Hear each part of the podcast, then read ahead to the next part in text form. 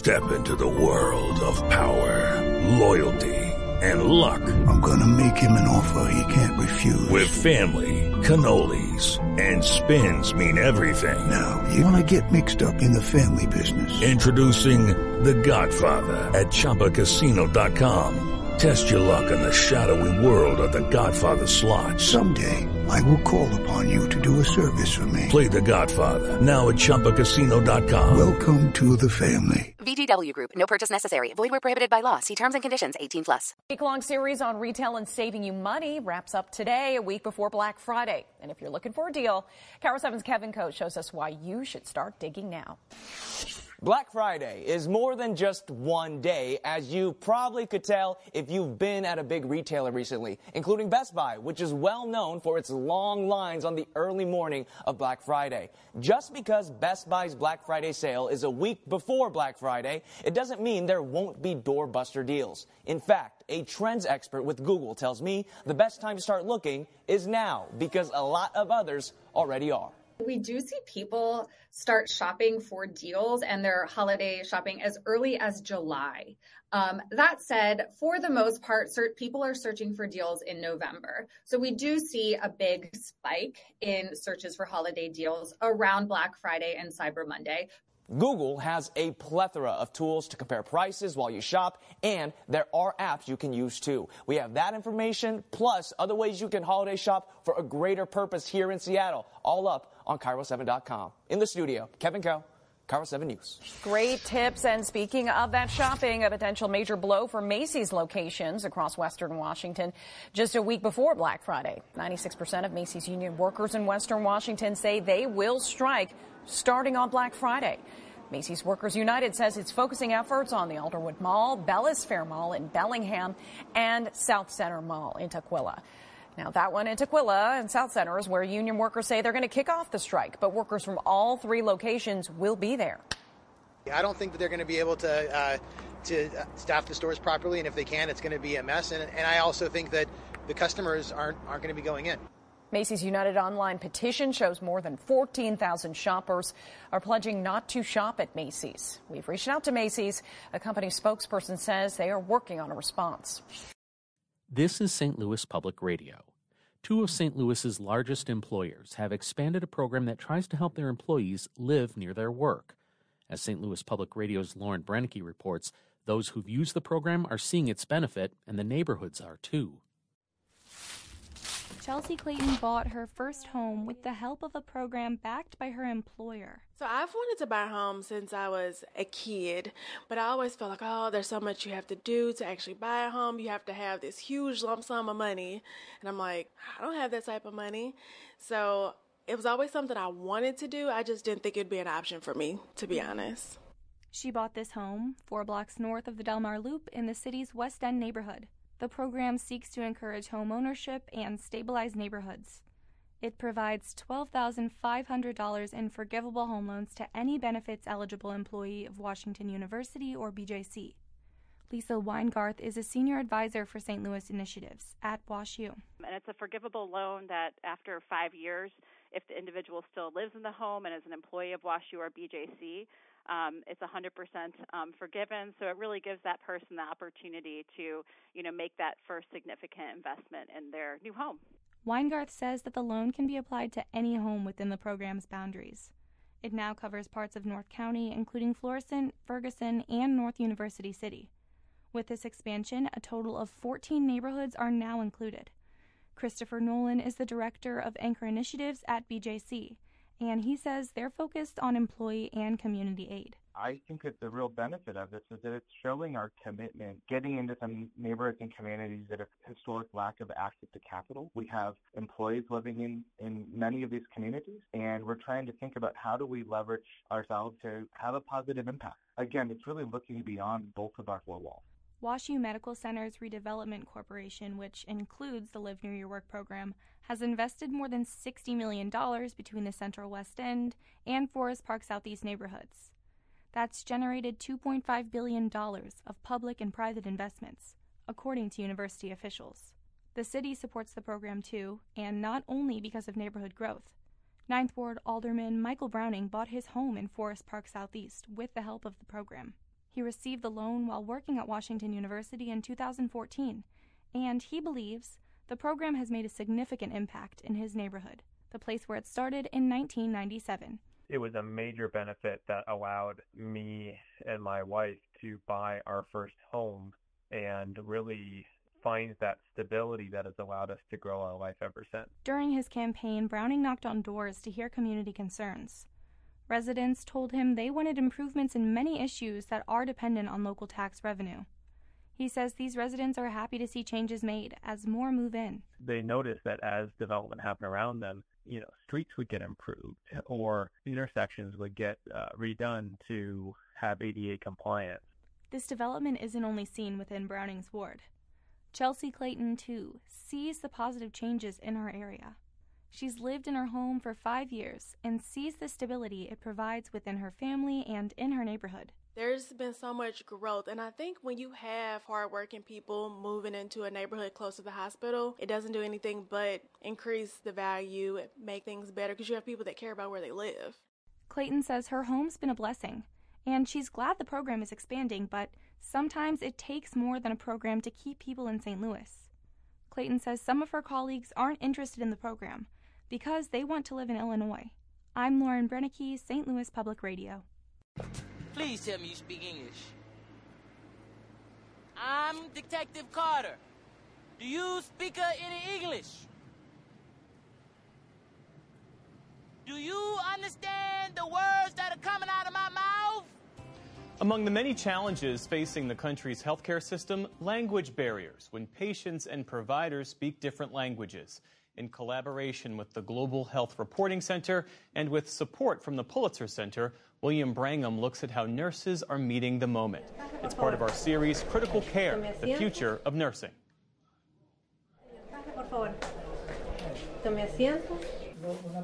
Julio Oriana speaks no English and received medication from a pharmacist who spoke no Spanish.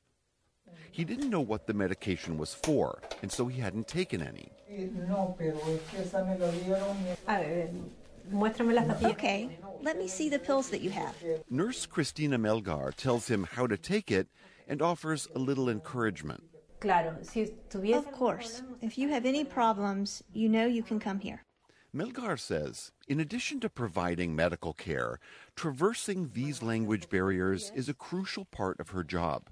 So the system is rough for patients who are not fluent in English. They feel uh, neglected, they feel not treated with respect sometimes. Melissa Marin Larena oversees the nurses here at La Clinica del Pueblo, the Clinic of the People in Washington, D.C. Most of the staff speak fluent Spanish, something she says is a critical part of delivering top shelf care. There is literature out there, and that backs up the fact that patients want to be taken care of um, by providers that look like them, that speak the same language as them, and by providers that sound like them. Um, and unfortunately, right now, there's not enough of us out there. Most clinics and hospitals are legally required to provide interpretive services based on the Civil Rights Act of 1964, and the rule was strengthened in the Affordable Care Act. Okay, le voy a dar dos paquetitos ustedes. While communication is just one of many factors that affect the quality of care, studies show that language gaps on their own can lead to worse outcomes. You know, anytime you have a harmful event happen to you in the hospital, those harmful events, you know, the risk for people who, who with limited English proficiency can be 15 to 25 percent higher than people who speak English. Allison Squires is a professor of nursing at New York University. She studies what happens to patients who don't share the same language as their providers.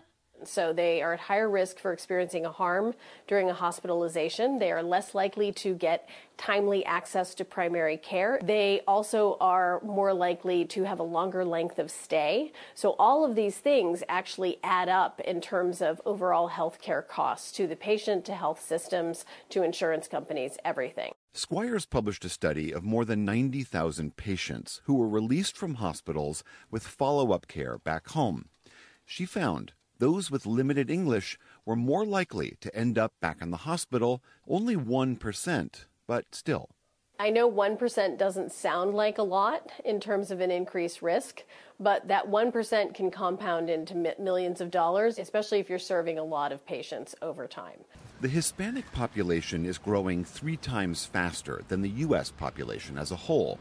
About 14% of the U.S. population speaks Spanish at home, and yet only 6% of working nurses are Hispanic it's all very different. And understanding, yes, the different dialects in Spanish, the different accents in Spanish is very different as well. What we are doing here at La Clinica is just a drop in the bucket. The challenge isn't limited to just Spanish. About 1 in 12 Americans speaks limited or no English. 3 in 5 are Spanish speakers. The rest speak Chinese, Tagalog, Vietnamese, Arabic, and other languages. 50 something years. At the Cizik Nursing School at UT Health Houston, they are making it a priority to build a workforce that better matches the patient population. Okay, I a friend, find a pair, and go find a bath so you can. Erica Yu is a professor and associate dean. 47% of our undergraduate nursing students are um, underrepresented minority, and our total student um, percentage is 46% of our total student. That means including graduate students are under, underrepresented minority. And 35% of our students are Hispanic, which is uh, very different from the national picture. Just open up your kit like you're going to put an IV in. Professor Elda Ramirez, who is also a nurse, saw in the ER at another facility an awful example of what can happen when patients cannot be fully understood. And I kept seeing this young woman and and I could see that she was curled up in a chair and she was holding her face and and I saw in the chart that that she a facial trauma and I thought oh well they're surely getting some imaging or whatever and I looked at the chart and there was no imaging ordered. So I went up to her and when I actually went up to her and said perdóname qué está pasando? And she immediately says químicas en mis ojos. She had chemicals that had splashed in her eyes and somehow in the translation that had taken place at triage, that had been completely missed. I'm like, ooh. And then we were able to move forward. Luckily, she, we, she was okay and we were able to, to take care of that. But, but that moment of time where that was missed in translation, that was huge. It was huge. When there's no nurse or doctor who speaks a patient's language, the job falls to translators. Like here with this patient who's recovering from a stroke in the ICU at Houston Methodist Hospital. Erin Mulper oversees translation services at Houston Methodist. She says it's more than just language fluency. Translators also need some medical fluency they have to be certified. So there is medical terminology certification that goes along with that um, to make sure that patients are receiving accurate language interpretation. So that if I say insulin or I say right. mastectomy or right. all the terminology right. is. The hospital has in person translators who speak Spanish, Mandarin, and Arabic. Um, we also provide video remote interpretation. So that person who might be doing the translation could be anywhere basically, anyway. someone you've contracted mm-hmm, with. Mm-hmm. But even though technology helps, it raises new hurdles and new questions. What if a patient just wants to go to the bathroom or to call a family member? Do you call an interpreter every time someone needs to communicate that type of need? How can we effectively address those, those types of situations? Nurses say literal translation is not the only goal. And sometimes, especially with the you know um, um, aging population, that you know they may not be able to trust you know uh, nurses when you don't understand their culture. So I think language a lot of time it comes with the culture. Back at La Clinica, Melissa Marin Larena says there's no real substitute for a direct personal connection. What do you say that to, to the devil's advocate who would just say, ah, Google Translate does all this for you? Google translates, but it doesn't interpret those are two very different things. There's nuances to um, when somebody says something, when they speak, it's understanding, um, you know, how someone grew up. And again, it's more than what somebody is saying. And I think it's hard, you can't teach somebody to be bicultural, right? Like, that's how you grow up. And you really do think that matters in the end? I do. I think it makes a big difference. She's going to help me understand you better. There isn't good research comparing outcomes with in person native speakers versus translators, but there's no question patients appreciate talking to someone who truly understands them. Okay. And then you For the PBS NewsHour, I'm William Brangham in Washington, D.C. A fourth of all medical visits are now provided by non physicians.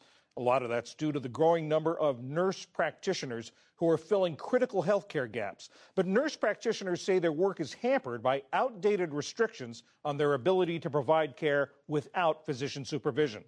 In collaboration with the Global Health Reporting Center and with support from the Pulitzer Center, Stephanie Sy reports from Ohio for our series Critical Care The Future of Nursing. I can feel it, You but feel it's it? on this side. Okay, all right.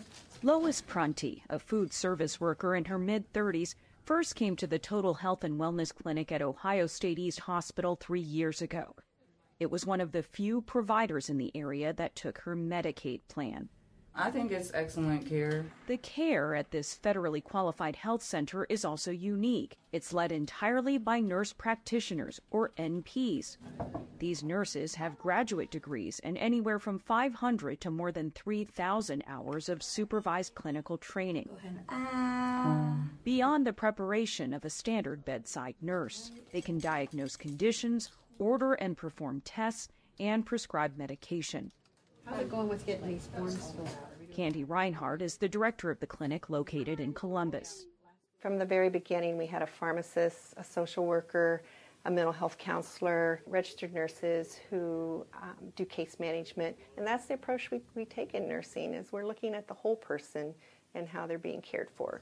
Total Health and Wellness Clinic sees patients regardless of their ability to pay, filling a critical gap in care. I didn't have a regular doctor in years. Certain places, you know, only take certain insurances and stuff like that. Um, because I know I got turned away from a doctor I got recommended to because they didn't accept my insurance. So I had to go back to square one. The nurse practitioner role was created in the 60s due to a need to increase patients' access to care. Even before the COVID era, nearly two dozen states allowed NPs to practice on their own without physician supervision. NPs call this full practice authority. And the movement has picked up steam since the pandemic, with four more states granting full practice authority to NPs.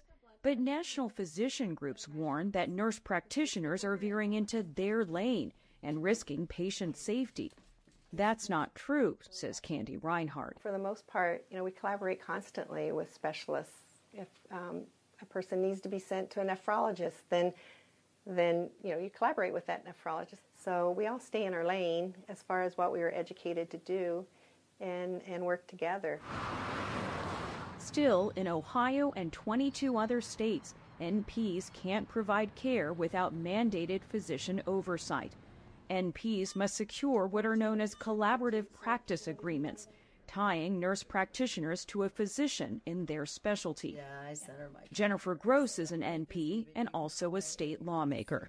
Having been a nurse practitioner board certified since 2005, I've carried that at every turn uh, in order to practice. So if we practice without one of those, we will be uh, fined and our license can be removed. The Ohio State Medical Association, which opposes any change to the current arrangement, wouldn't comment for this story. But Mark Parnez would. He's a retired OBGYN who still manages a medical practice in Columbus. My bias is knowing how lovely that coordinated care of a physician and a nurse practitioner can be working together. He says that even with their expanded training, NPs typically have fewer hours of clinical practice than physicians do. There's an art to medicine, and it's not that nurse practitioners can't practice it, they definitely can. But there are different levels of developing that art and different opportunities to develop it. How do you decide at what point you really need to see a primary care physician with all those thousands of hours of residency versus being okay with seeing an advanced practitioner? I think initially it would be access. And so that is one of the things I like about having more and more nurse practitioners is it increases the access. When I first started. But Gross says the state's restrictions on NPs makes it harder for ordinary Ohioans to access health care. Let's talk about our elderly. Let's talk about our Medicaid. We're one of the, the we're, we're a Medicaid expansion state. Those patients that are Medicaid and Medicare have better access to care when nurse practitioners are not required to have collaborative agreements. Nurse practitioners in rural areas say they're especially impacted by laws mandating physician collaboration. And studies show that when allowed to practice independently, not only does access to care improve, but patient outcomes are no worse off, and in some cases, better.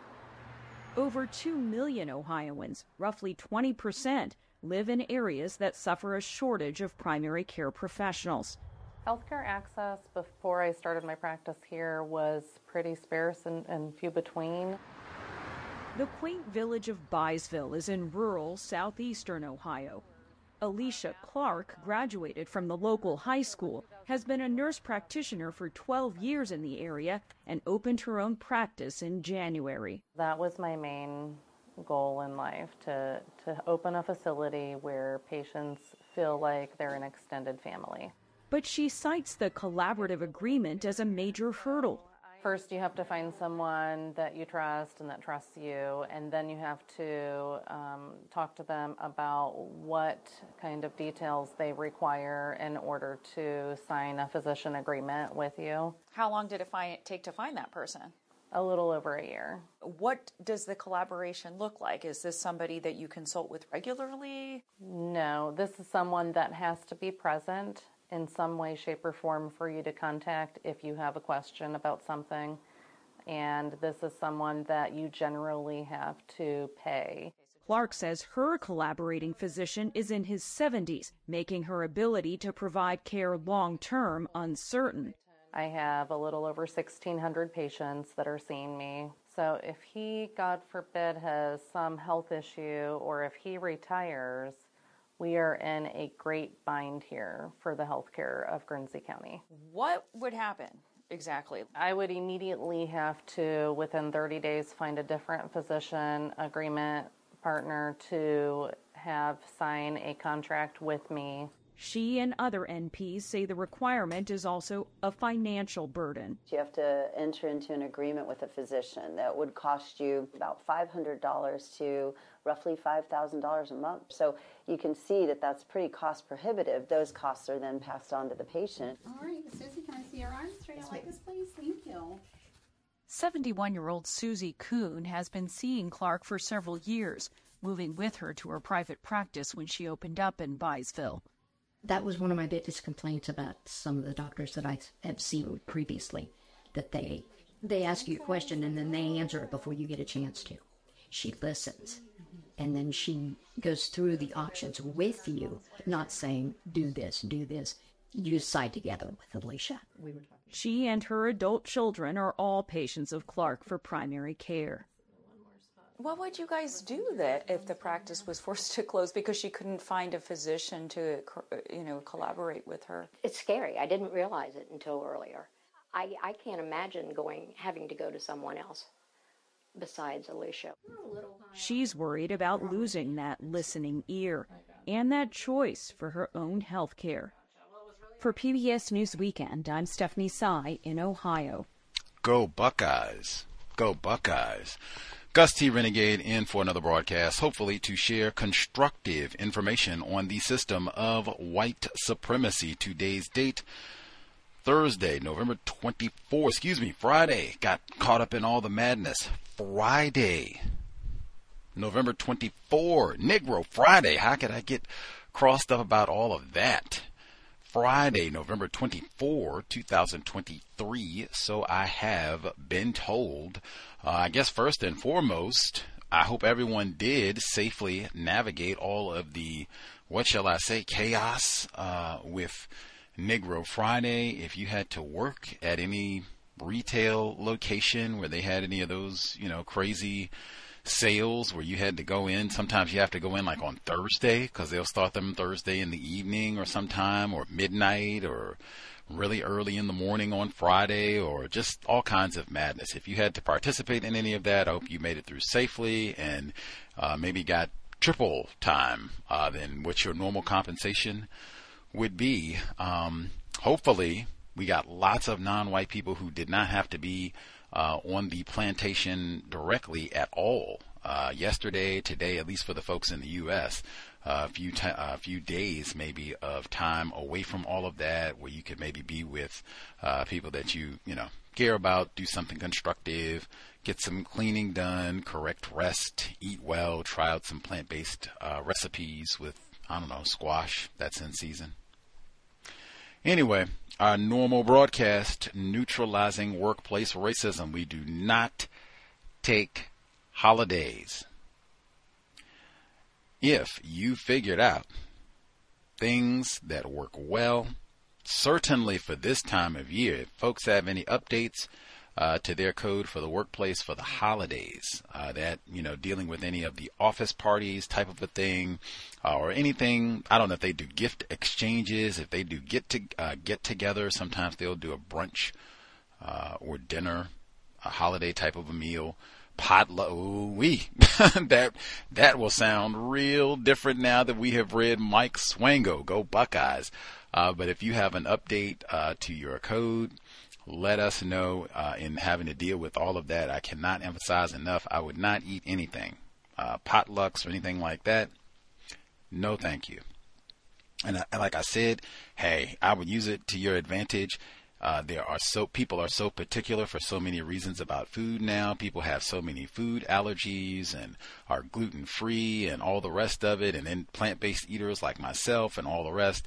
Hey, it probably won't be too tough to get out of you know someone trying to make you eat something in the workplace. No, no spicy chicken for me. Thank you kindly. If you have updates or helpful information for the workplace in general, holidays or otherwise, let us know. You don't have to go on strike for correct compensation, days off, sick time, better health benefits, none of that. You are taken care of correctly. They don't mess you over. Like I said, if you put in back in May, springtime, hey, I'm taking off the end of November. We do it up so called Turkey Day every year. I'm taking off. Or even if I just want to sit home and twiddle my thumbs, fine. I put in in uh, May. They don't wait until Wednesday and come, oh, wait a minute, you know, we need everybody here and had an emergency and all that. They don't harass you while you're taking your days off.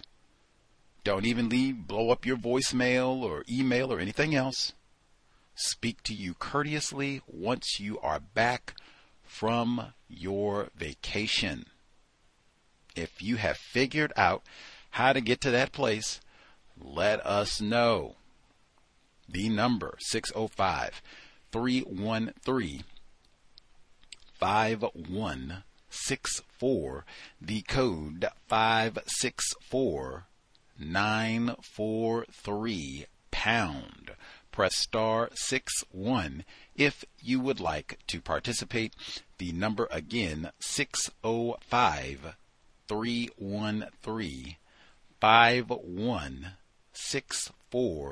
The code 564 943 pound. Press star 6 1 if you would like to participate. Alrighty. Email untiljustice at gmail.com. Untiljustice at gmail.com. Not for spectators can always drop us a line uh, via email if you, you know, are concerned about being identified, don't want your voice to be detected. Uh, can let us know if you have tips, thoughts on uh, what we are discussing and or uh, just or a problem that you are dealing with in your own environment and you would like uh, our best uh, suggestions, counter racist thoughts on how you can minimize problems in your workplace. Specifically, with the audio that we heard, as I already stated, uh, the first report talking about the Negro Friday specials at many of the retail outlets like Macy's, uh, and how many of the Macy's employees they were talking about here in the Washington State area, uh, but I'm sure some other locations as well, uh, where they are going on strike. Uh, today and perhaps this weekend uh, for better work conditions. Uh, it's been lots of that going on throughout the year. Uh, we were just talking about that. I think the UPS folks they were talking about having a big strike, and then even more recently, Starbucks uh, employees were also uh, going uh, on strikes. So uh, lots of folks uh, in work situations that are toxic, abusive, poor compensation. Hopefully. that is not the folks listening in. Incidentally, all of that specifically for Black Friday, like the folks at Starbucks, they did their strike specifically for the Red Cup Day, right? That's supposed to be a big to do, and they said it's understaffed. You don't have you know adequate employees here to even deal with the rush of all these people to get their Starbucks paraphernalia and their cup of Joe. Dr. Welsing moment. Uh, it reminded me the Macy's strike of Paul Ifeanyi Grant. He was with us uh, a number of times, but specifically, uh, he talked about all of the unnecessary consumption that gets encouraged this time of year. And uh, Black Friday, Black in the money, in the Negroes, um, that even that they go out and every year all around the world, because he's on the other side of the planet, all around the world, they'll go out and put black people or put shoppers in the headlock to get the last this or the last frying pan or whatever it is, and then you've broken half of this stuff or can't afford it to begin with. Like, come on. And then that's another part of the reason. All of that to have all these employees in, make sure we're adequately staffed, 5 a.m. and all the rest of it. Anyway, uh, let's hope at least a, a few of you all, many of you all maybe, didn't have to be at work at all today, yesterday, maybe not until Monday. Let's see. The section on housing, now that was in Missouri, the St. Louis, well, Ferguson, St. Louis area specifically, where they have uh, a program to pay for housing, where if you stay there and you're employed for a certain number of years, total loan can be forgiven to help you secure your down payment and get housing uh, in this area. Great, awesome. They should have, you know, lots of programs like that, especially if they are successful, help non-white people get housing, uh, especially if that's an impediment uh, to employment uh, school for children, all that good stuff. Uh, the thing that came to mind uh, when they played that segment, um, we've heard like a few different programs, Vermont, uh, I think North Dakota, some of the other places where they're paying people or coming up with other uh, financial and means of uh, incentives to get people to stay because they don't have enough. they don't have enough people, basically. I was mildly curious if that played a factor in this program. If it didn't, and this was just, you know, so called altruism, and, you know, we see people who need assistance, and this is, you know, the least we can do. Have a little token, you know, help with the down payment, and if you stay here and you're employed, boom, for so many years, then it can be totally forgiven. Well, you know, right on. If that's the most you can do, you know, whatever. Okay. Uh, but it did make me at least think if that's, you know, the type of thing uh, that's being done. Now, that was uh, St. Louis Public Radio, so I am not sure uh, some of the folks that they spoke with, if they are classified as non-white and they did not say anything specifically about, you know, we're specifically trying to get non-white people or we're specifically trying to get uh, black people into housing in the Ferguson and or St. Louis area uh, of Missouri. Pause for Michael Brown Jr. Um, which all of that would be great too. I mean, they could just do that on the basis of you know countering racism, white supremacy. We do this, uh, do this sort of program. But uh, it did it made my mind wonder about a number of things, and even how effective this program is going to be uh, for you know getting people getting people to uh, come and take these jobs and stay there for a specific amount of time and helping them have housing to boot. Uh, but we'll see. Uh, the two reports on the medical industry. Now, the first report, they were talking about how a growing number of the population here in the U.S. Uh, they do not speak English, and how this is a barrier to health uh, because you have a lot of doctors they don't speak Spanish or any other non-English languages. Now I heard that, man, I almost did a rewind to Blind Eye because just yesterday, Turkey Day, we heard the part of the book, I think it's like chapter 8. I think it's chapter 8, maybe chapter 9, right in that area though.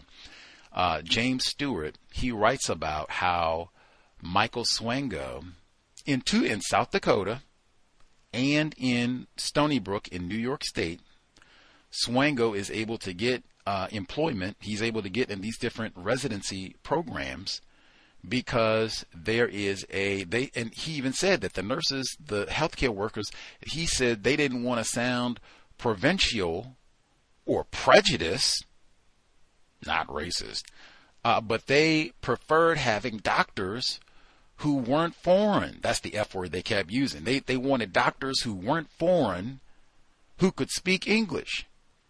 I said, hmm, because they kept saying that repeatedly. He kept, uh, Swango had the, he had the lowest score. He was only above the foreigners. And I kept saying, hmm, I wonder is, is foreign, is that a synonym for non-white?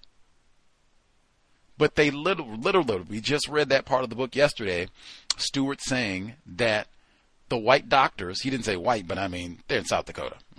They're in New York State. The white doctors, healthcare workers, they were happy. They wanted this all American, wholesome, homegrown, convicted felon white doctor because he could speak English.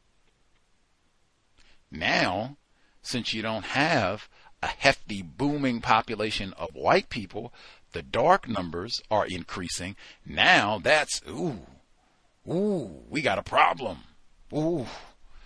And I can't see them being elated about non white doctors coming in who can speak English or getting the white doctors trained to be multilingual. I can't see them being excited about any aspect of that. Anywho, uh, I'm sure that would be a barrier to care the same way it is not having black doctors. Now, what's the excuse there? You got black people who were born right here grandparents were born right here, everybody speaks English, and you still got healthcare disparities. So what's the problem there? Not a language thing. White supremacy, racism, as usual. Um, they, let's see. I even, when I heard all of that, was also thinking like, dang, job opportunity. Like, being a translator because they said you had to have all of these special uh, certifications, right? To translate, I guess, to learn to know the medical terminology and all of that to make sure that you're doing it adequately. And they have so much. I mean, a lot of that terminology uh, is in Latin and all the rest of it. So I can see, you know, that might that might not necessarily be the normal language phrasing that you would learn in a typical Spanish class, French class, whatever language, you know, you're having to learn. Uh, Tagalog, I think they mentioned that one. I don't know if you would go that in depth. Like, how do you say nephrologist in Espanol? We, like, I don't know. Um, but that job opportunity, and if you're going into that field, even to make yourself more marketable, be multilingual. Like pick a language, and that's that's even one that if you have the forethought, like you could be doing that, like on the lazy. And I mean, like if you know you have an interest, you have parents who have kind of been pushing you in the direction of STEM and science, and you already have some aptitude in those areas and hey i'm thinking med school might be for me. I'm going to do this. Or you know at least i'm going to go to pharmaceutical school. Great. Bilingual you could be doing that from like high school, like just pick whichever language you think like, oh, okay, this will be, you know, useful as I'm matriculating through. Like I can mark like, oh yeah, I'm fluid. I can pick out, you know, country that I want to visit. Like, oh, okay, boom. Study some white supremacy while I'm there. Great. Uh, let's see. So we got a twofer. So the first one was talking about healthcare workers not speaking English impact on patients, probably a lot of non-white people, right? And that's same thing that we said yesterday. Man, I am sure there are white people here who don't speak English. They got a lot of them here in Seattle. They're from Russia and Poland and other parts of the world where their first language is not English. Their English is not too tough. Do they have the same problems, or do white people do a better job getting through those linguistic hurdles to make sure that they're hooked up? I don't know. I have to think about that one.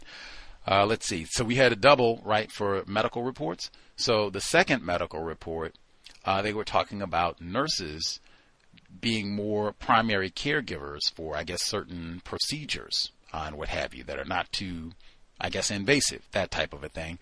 And they said that I guess they were getting pushback from some of the doctors saying, you know, hey, maybe you need to stay in your lane. Now that gave me pause right there because that was not necessarily a I mean, it's it's you. We have you know some of our cows listeners are in med school. They make you they being white people, they make you attend med school for years, and spend tens of thousands of dollars, and hundreds of hours studying, and exams and all of that. I mean, it is an extraordinary expense of time and energy and all that. What did I just say?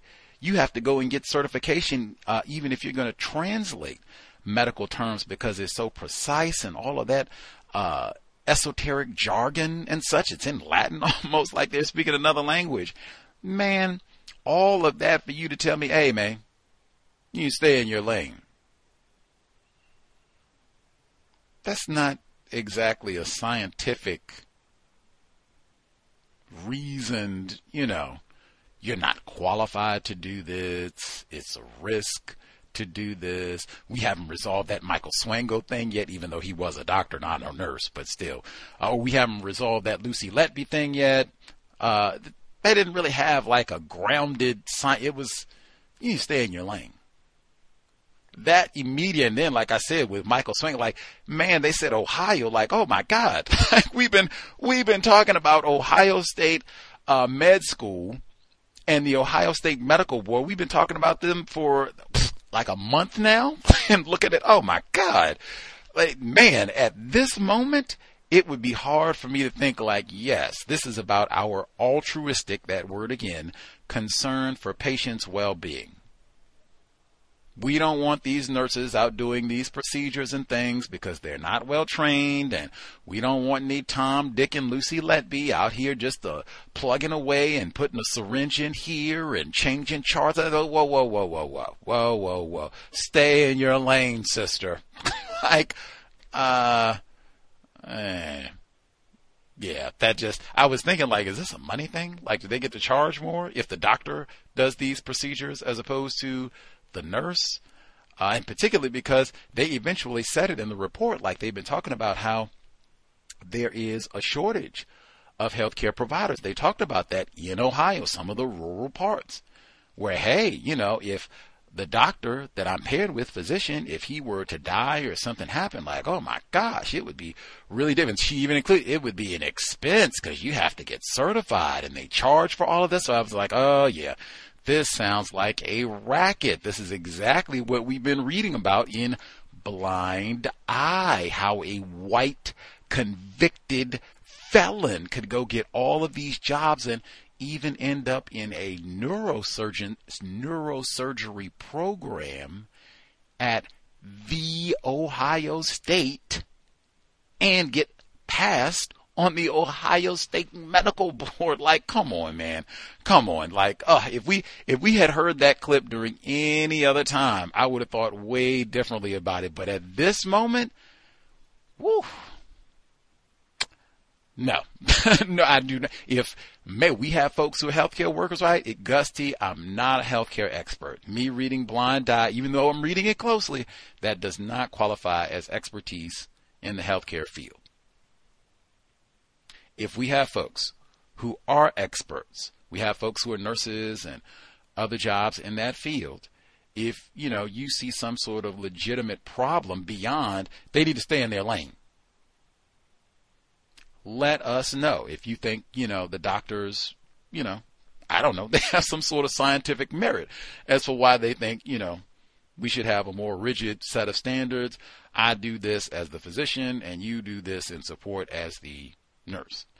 Um, the and even they said number one, I was proud of myself for a moment. Maybe I was being niggardly. I'll you know accept that.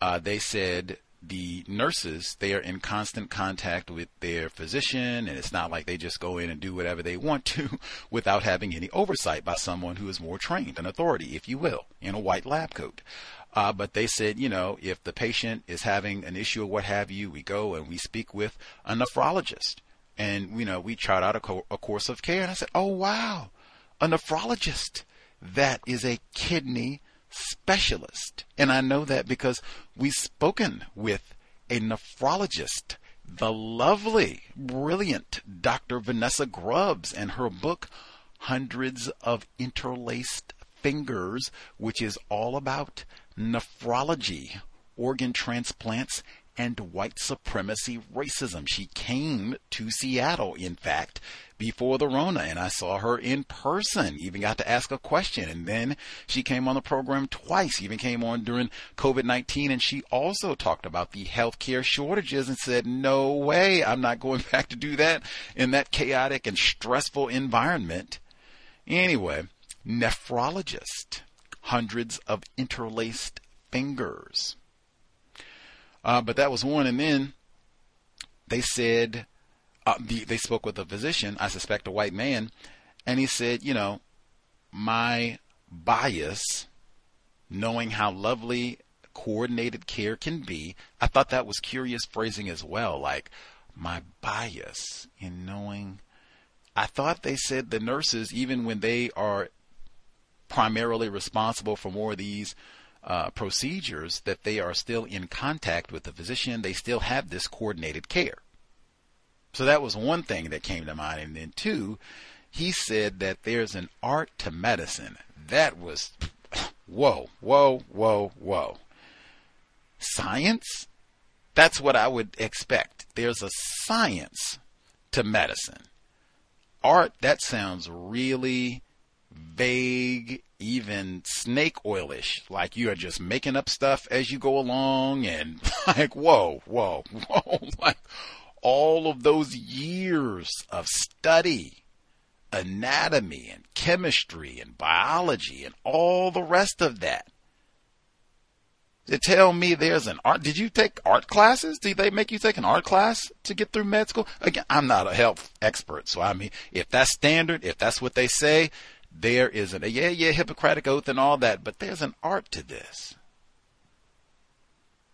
I will stand corrected, but that was it. Like it doesn't seem like you have scientific, like valid reasons to oppose these nurses carrying out more of these duties, especially if we are a bit understaffed anyway. If it's a competency issue and training and that sort of thing, I could see, but you're not even saying that. For the most part, you're just coming, stay in your lane. Got my art thing going on here. Let me do my art and you just back me up. That's what it sounded like in a way, but I could be totally wrong. Okie doke. Uh, number again, 605 313 5164. The code 564 943 pound. Press star 6 1 if you would like to participate. The email until justice at gmail.com. Let's see. See if folks, and again, if they have, or if you all have uh, tips on updating, revising your strategy for dealing with uh, the holiday madness in the workplace, you can let us know that as well. Star six one. Uh, let's see, folks are let's see spectating for a bit. I'll share our first email until justice at gmail.com and then check see if folks have observations, thoughts to share. Let's see. Email number one. Hi, uh, Gus, COWS audience, and callers. The woman that I've seen take their coffee in the toilet left the cups at the sink while they went to the cubicle, so I don't think that is swangifying it. They can still get more than they bargained for. Oh, well. Oh, well. Number two, the interview panels that took place to replace work avoidant Wanda, and the RNB King, RNB King had three people on each panel and were chaired by my non-white black male manager. One of the panels included me, my manager, and another racist suspect white female manager.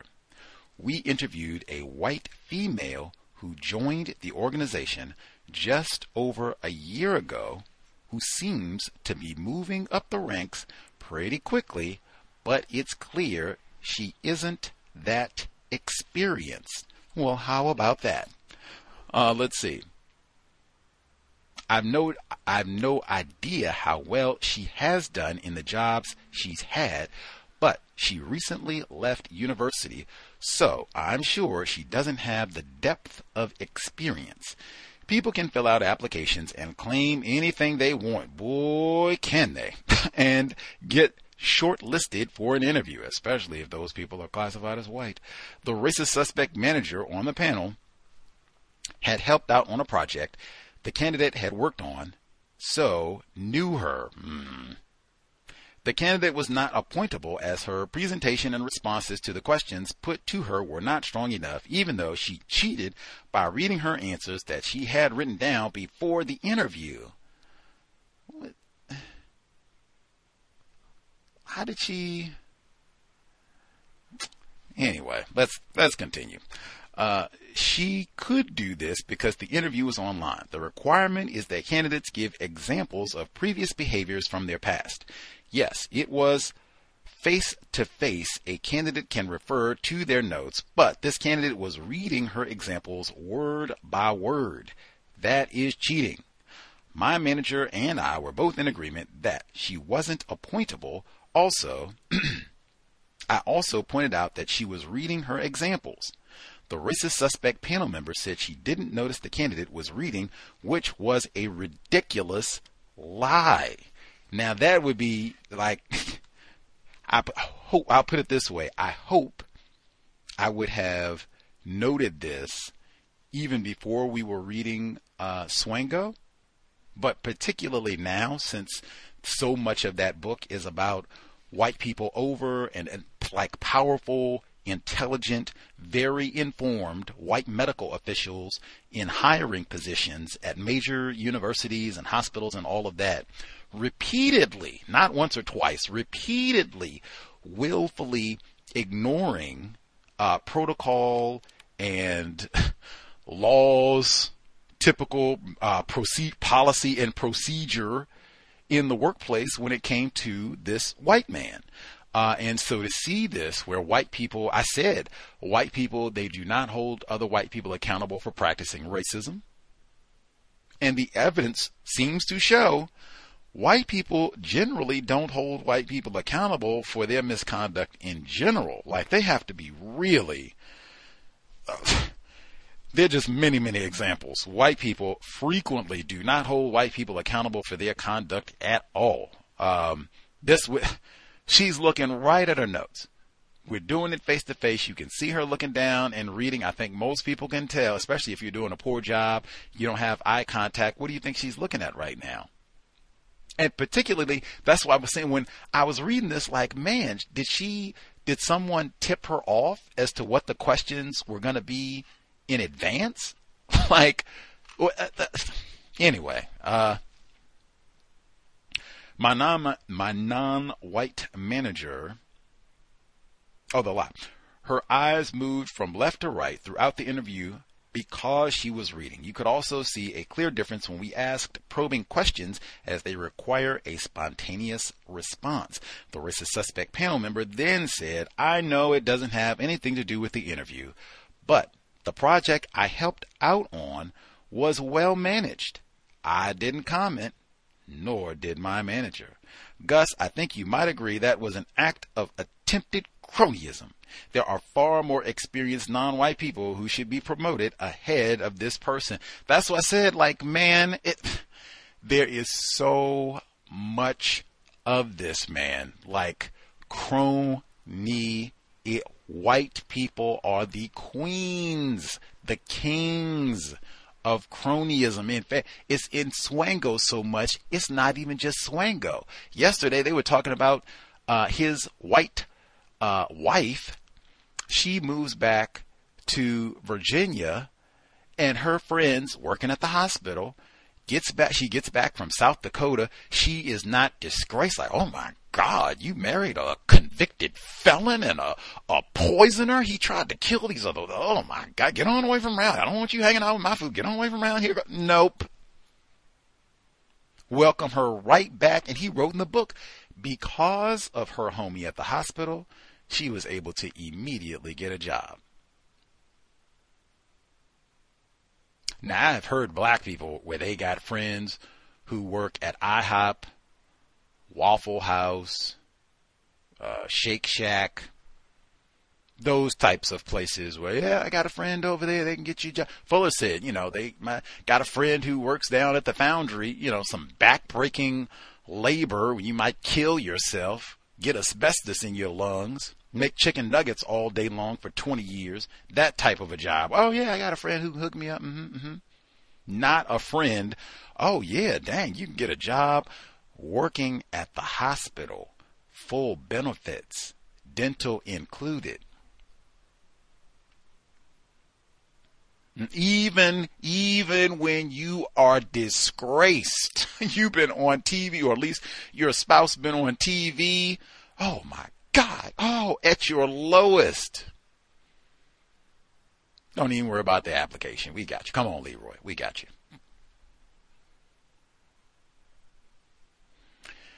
She continues.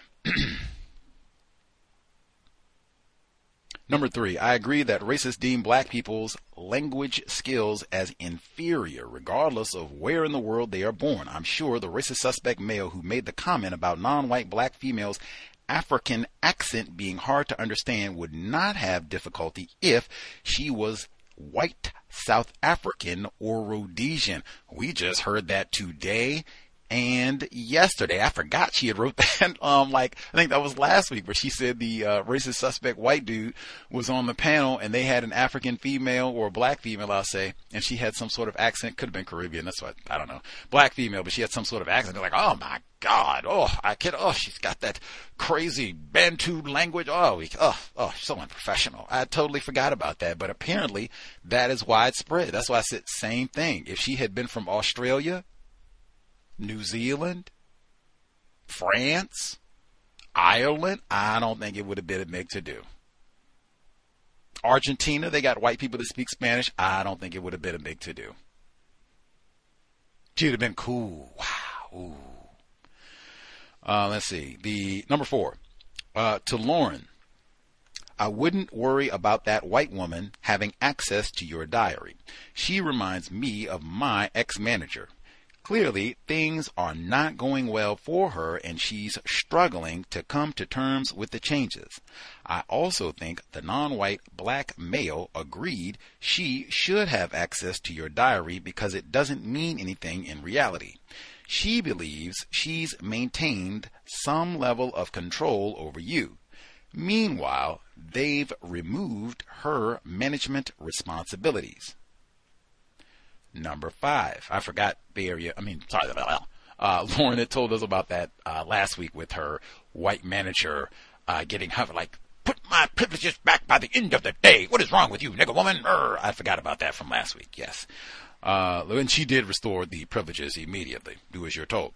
Number five, I'm so disturbed every time I listen to the Bay Area Moms reports.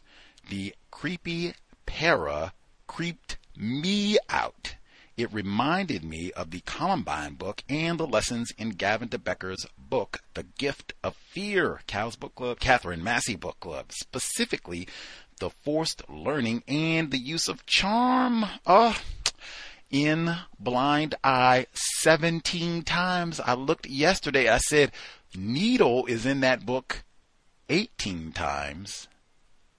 Charm 17 times.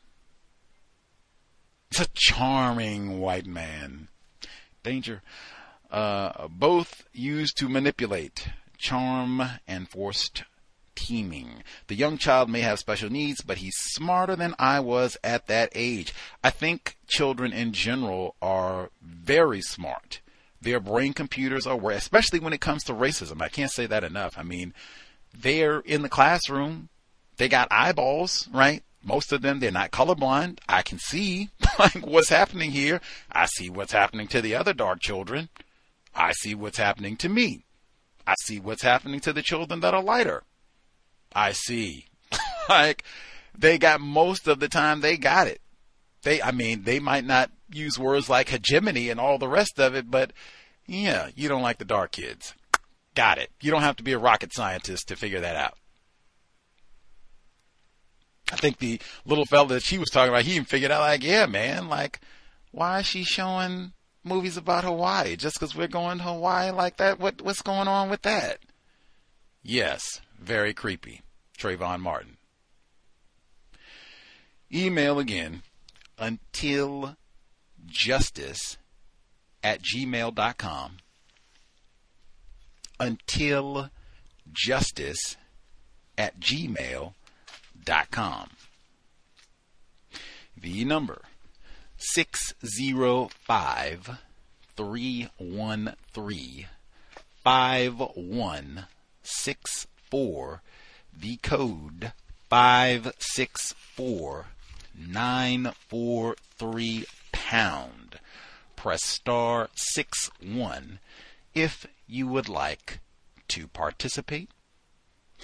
Again, let us know if we have, uh, folks, if you have any sort of update to your codification for uh, getting through the holiday period in all of this madness in the workplace, uh, and or just in general, uh, if you figured out some things that would work, and or if you have your own problem difficulties uh, in the workplace, let us know. We will do our best to, you know, figure out offer some counter racist logic, try and help solve problems in the workplace. Uh, let's see.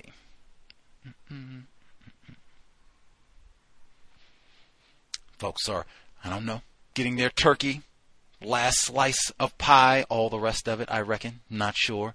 Uh, if they're spectating on Negro Friday, uh, we'll give folks like hmm, another five or so uh, get their thoughts together, observations, uh, and such. Uh, if you did not have to go to the plantation, I hope lots and lots of non white people are in that position where uh, they have today off, maybe tomorrow off too. Uh, maybe yesterday you had that off uh, as well. So, you know, you can be hanging out, getting some better rest, eat some quality, healthy uh, food over this time period, and uh, be reduced, ready to roll, refreshed for uh, next Monday, beginning of the week and such. Uh, but even if you did not have to work today per se or yesterday, you had maybe the whole week. Off. I think some people said that. Bay Area mom last week, she said she had the whole uh, week off, thankfully. So if we have lots of people who are in that position, spectacular, lucky for you, uh, that would still be uh, what else exactly has been happening in the work environment? Has everything been, you know, no mistreatment, all just? We have been correctly paid. They didn't pull any shenanigans about our time off over the holiday or any nonsense like that. They don't have any office parties or any of that. Uh, I don't know, time wasting uh, activities coming up. The uh, what do they call it? White elephant. I think that's it. Uh, you have to do the gift exchange in the workplace. I don't know if you all have to prepare for any of those uh, sorts of shenanigans, antics, and all. But yeah, let us know if you're having to deal with any of that or just the regular old, if they're ignoring all of that in the workplace and proceeding. If they are, I know there's supposed to be a growing number of work environments where that is the case, where, you know, they recognize that a lot of people don't celebrate all of that, are not interested, and let's just roll. It's Friday, November 24, and, you know, get through the workday type of a thing. Anywho, uh, we will be here tomorrow. Uh, the compensatory call in 8 p.m. Eastern, 5 p.m. Pacific. We'll catch up on news observations uh, for the past seven days. We wind down the end of 2024. Normal time, 8 p.m. Eastern, 5 p.m. Eastern tomorrow. Uh, let's see. Double checking to make sure I did not miss. Thought I had a few other uh, news reports that I didn't get to share as well. I have to go back and look at some of my feeds because they had other interesting news reports from this week uh, as well. Going back to make sure. Oh, that was it. That was it. I knew I shared it. I shared it earlier this week. That did not have audio for this report, but the New York Times they had. Uh, this is from. The article is paid thousands to quit your job. Some employees say so, some U.S. businesses are forcing workers to sign contracts that demand steep reimbursements if they leave. Now, this is from the New York Times this week. As I said, I posted it earlier. This is another, take it however you need to, uh, important reminder. When you start a job, read the employee manual, policy, and procedure, whatever it is read it in its entirety. Really, I'd see see if you can acquire the policy and procedure before you take the job, really. That I mean is really doing it great. Like that's not a major ask if they're serious and about making you a job offer and all of that. Like yeah you can even ask when they're doing the questions and such. That that might be a great question to ask during the interview process. Is it possible that i can see the employee manual just so that I'll know uh, the type of guidelines and what sort of quote, culture, workplace culture, uh, you all expect uh, of employees and to know, you know, this is what I'm signing up for. And you can word it however you want, but that might be a great, way. if anybody, you know, sees a problem with that or a reason why you shouldn't request that, but I'd say see if you can get it before you take the job and read. That way you can see do they have policy about workplace bullying? Do they have policies about sexual harassment? Do they have policies about making racist commentary? What's in it? Do they even have a workplace policy and procedure? Now, if they don't, that might be one that you want to know before you take the job. I've worked in some of those environments because that might mean, wow, this could be, you know, anything goes type of a thing. But if they have one, I don't think that's a big deal. They, um, unless it's something proprietary in it, which I can't imagine, but it shouldn't be too, you know, uh, I don't think that would cause conflict. You requesting the manual. Now, the reimbursement portion of it, like, oh man, I would want to read that in detail. Like, do they have a section in here that talks about when you leave? what's expected. Like some jobs, they have the whole exit interview and you have to fill out a review. And I, I mean, it, depending on where you work at, you might have to turn in a whole lot of supplies, computer, cell phone, clothing, all kinds of a car. like it might be a really detailed process. It might take two weeks to actually quit the job by the time you have to go turn this in and get this signed off and turn this in and turn this in and turn the computer in and exit meeting and blah blah blah what is that procedure? That might be good to know up front too, especially if it's really complicated. And if that complication is going to involve, I have to pay them money. Like how much money? like what does the does the fee go down? So if I start working there in October, like once I stay there a year, does the fee drop with each year? So it's less and less money that you have to pay back, or you know, does it depend on what the circumstances are? in terms of why you had to leave. Like, uh, I just I had not heard that before, but ooh wee, that would be a great illustration. Make sure read if you have to sign a contract when you start your job, if your titles, salary, benefits, workplace duties are itemized, read it in its entirety, maybe two or three times. If all of this is outlined, like what's supposed to take place when you resign from a job, if you're supposed to owe them money, if you know they're going to deduct this from your final uh, direct deposit or whatever it is, all of that you want to know in advance and in detail.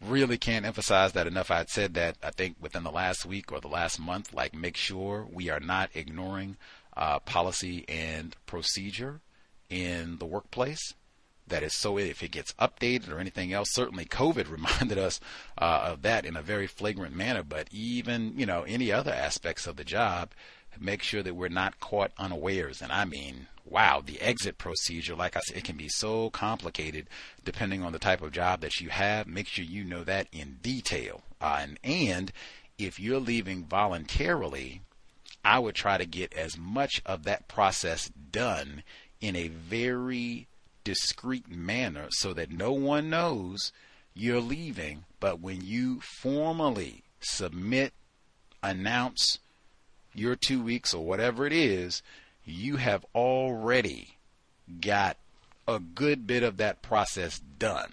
So it's not going to be, I'm having to sit around till the last minute and all of that. We have people, I think, designated black uh, formerly be in Toronto, where she said she was on a job and they deliberately could have just been flagrant white supremacy racism and being tacky to boot. Um, they made it really arduous the exit and it wasn't like she was leaving and they had some sort of reimbursement policy where she had to pay them money. This was they owed her money and we're going to drag and be difficult and, and all of this and you didn't bring your pins back you didn't bring your buttons back we're waiting for our buttons you didn't like all of this like yeah we got to wait we got to wait that sort of thing. That's why it's like when you know i found a better job but we're moving or whatever it is, but things are looking up for me and I don't need this old raggedy job anymore. Okay. Everything that's got to be done. If you got a company car and you got to turn that back in, I would be vacuum it out, clean it out, no fingerprints, no nothing. That's going to be ready to roll. All I got to do is park it and drop off the keys. Bang. I don't need to be worrying and, oh, I left this in the trunk. And, eh. If it's a computer, I don't have anything on that device that I'm going to be nervous about, and I mean nothing. No incriminating photos, videos, websites that I visited, nothing. It's ready to roll. All I have to do is drop it off. Here's the cord, bam. That's the way that you want to be when it's time to leave. If it's any paperwork or what have you that you have to sign, and that if any of that material that you can get in advance, so that you can go fill that out when you are ready Bam, already got that, so I can hand it off, take that to HR, boom, or take it to your supervisor, both, whatever it is. You have backup copies, bam. That's the way you want to approach the leaving so that you can minimize all of that. If they got one of those policies and you have to reimburse them, whew, that's why I talk about you have to go over that in fine detail in advance. So even that, you know that in advance, that's already been planned, and I'm gonna make sure that they don't try to get me on this reimbursement, where if the fee is supposed to be, I don't know, a thousand dollars, it's not going to balloon up the way you owe us ten thousand dollars. Whoa, whoa, whoa! like man, let's go over all of that in detail. You already had your highlighter, went over the reimbursement process, so you know exactly how much you're supposed to pay them if that's what it is. Can't emphasize enough policy and procedure. Make sure that you are not uh, surprised, caught off guard by any aspect of it. And I also uh, encourage pretty frequently uh, make sure it is actually being observed. Uh, meaning, once you are aware of what the policies are, hey, you might see that, you know, you got lots of people.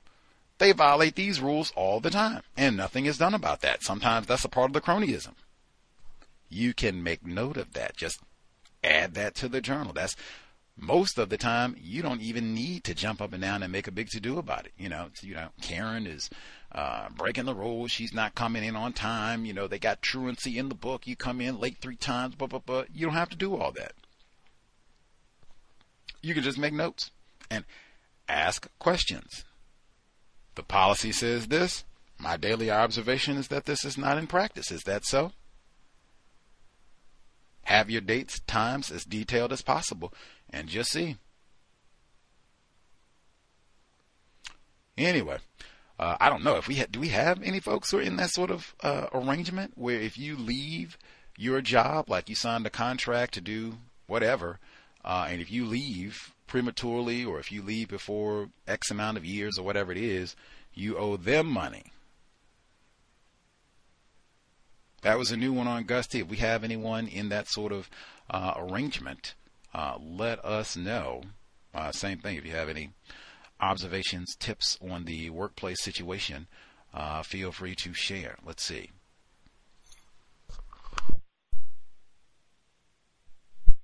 our caller at the courthouse in Florida should be with us. Uh, if you have commentary, proceed. Yes, sir. May I be heard? Yes, sir. Yes, sir. Thank you very much, sir. Greetings to Gus, the host, the listeners, and callers. Um, I heard the segment about the speaking of of the Spanish language and everything like that. That reminded me of uh, we have two people in the department. One, as I mentioned before, uh, came over from I think yeah Brazil, and he gets utilized to communicate to people who speak Spanish a lot, and a another female, non-white, but she has a lighter complexion. Uh, so they also try to get her to do a lot of the marriage ceremonies throughout the week. Uh, throughout the week. Um, so that reminded me of that. And one of those staff members, the uh, the white guy from Brazil, he's going to be leaving at the end of the year. Um, so uh, I wanted to start out with that. And my next one is that speaking of the the person that speaks the Spanish, right? The the the female, the non-white female. So she now I made a comment or a report, I believe a few weeks ago, that you know she said she's been losing this weight and she likes coming over to the side that we're on because she gets compliments from the female that work over on the segregated side. I don't give no compliments to, to none of them. But she said that. And I mentioned how she said she's going to dye her hair blonde if she lose some more weight. You know, so I found that interesting. And then in the meetings, they asked her to do this tacky birthday singing, uh, little clap scenario or whatever.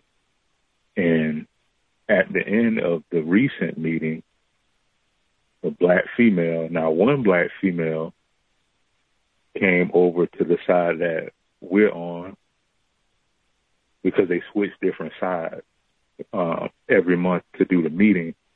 Now, one black female was teary eyed. I don't know what this was about. And they were talking about the birthday singing and everything. One black female who they, I don't, I don't know if I want to say a jester, but she was being uh, silly a lot to draw attention to herself. Um, and she says she doesn't do the birthday singing anymore because they only pay attention to her now ever since she started doing it. So it was just a lot of just drama or whatever. Um, my next one is the black male who got a new position over at Archives to learn more about records from uh, older times and everything like that. They've held him for another week. Now I don't know how long this is going to extend to to um, being at the cashier position because I think they're going to hire. I'm thinking another black person to do what he's been doing, but I guess the white person didn't want to. I don't know if she didn't want to uh, take over doing the training for the new employee, but he's supposed to be over to the other position. Uh, but this is in another department, and this was reported to me. Uh, there, now, there is there are situations where the white people they'll be doing the unjust networking about each other, and there's a, a white a white man who goes to University of Florida, and I guess he's doing part time or whatever. And I think this is cronyism too because I think he knows the clerk's family, um, uh, maybe from Alachua or whatever.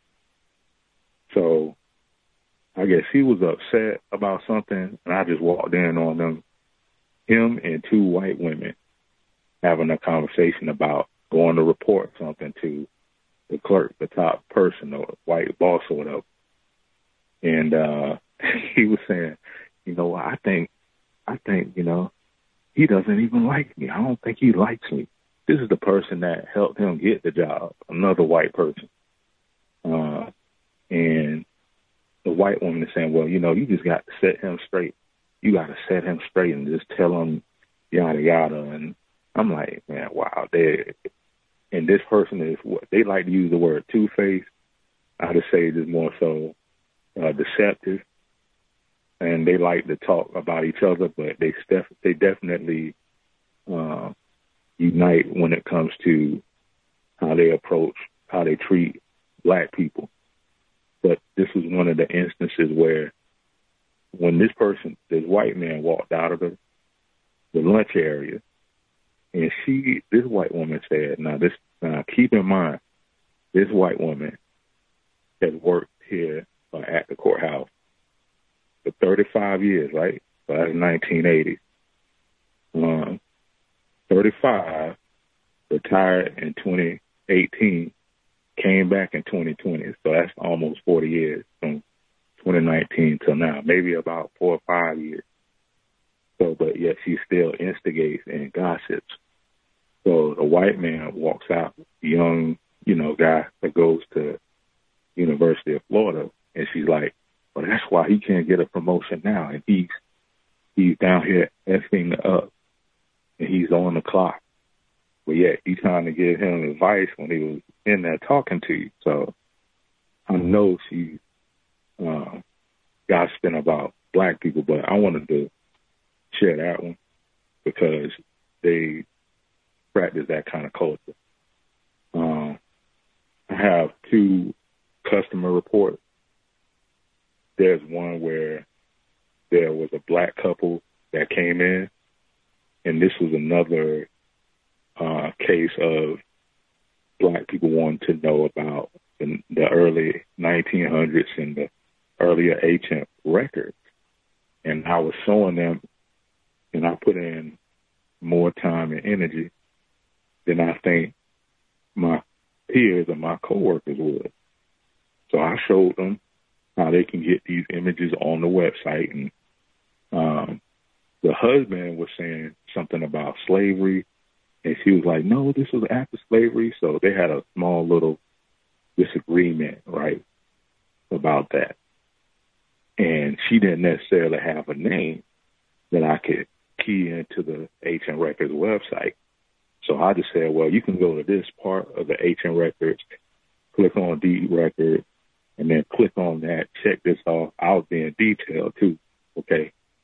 Uh, and then I, I looked at the, I looked at the, the white person and they was looking uncomfortable, you know, but this is where we work at. We work in records, but she don't never go into depth. She don't really never even use those kinds of, um, methods or go to these certain type of websites, but it's the federal government, so we have access to those websites. But yeah, I was showing two black people on how that they can search old probate and uh, records that mentions different slaves depending on the name that you put in. I put in the name Sam, S A M, and I did and then I did a general search, and then it came up and then I had the party, and it actually had the word slave on it. Okay, and you can click on it, and then it'll show you these scanned images that they um, they help make up onto the website at Ancient Records or at Archives. So the couple, the black couple, was grateful, and they went on about their business.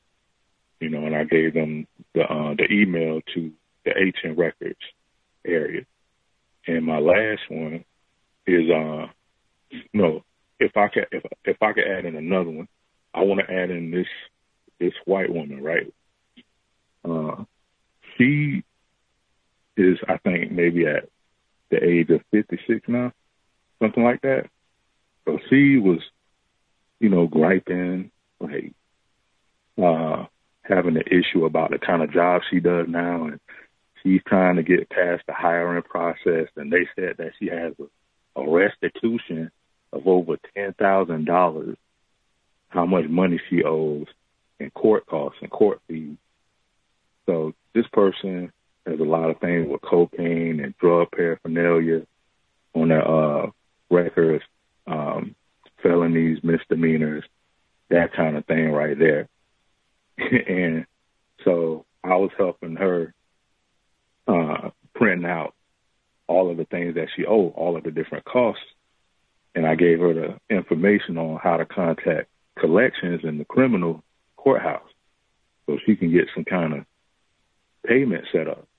And then she was she was sharing with me that uh, when she used to get in trouble for some years, her her dad, her father, was the police captain, and he would help her get out of these uh, these things that she was charged with. I guess when she was younger, but then when he retired, then it all stopped or whatever. I'm like, and I just I just let her keep talking, and then I made sure I wrote that down, you know, as a customer experience because see, even though she tried to claim that she, you know, going through some kind of struggle or whatever, she still had, a, you know, a white father in the police department, you know, and her and her mom and her dad they went to church, and she said she was such a bad person growing up or whatever, and got in all this trouble.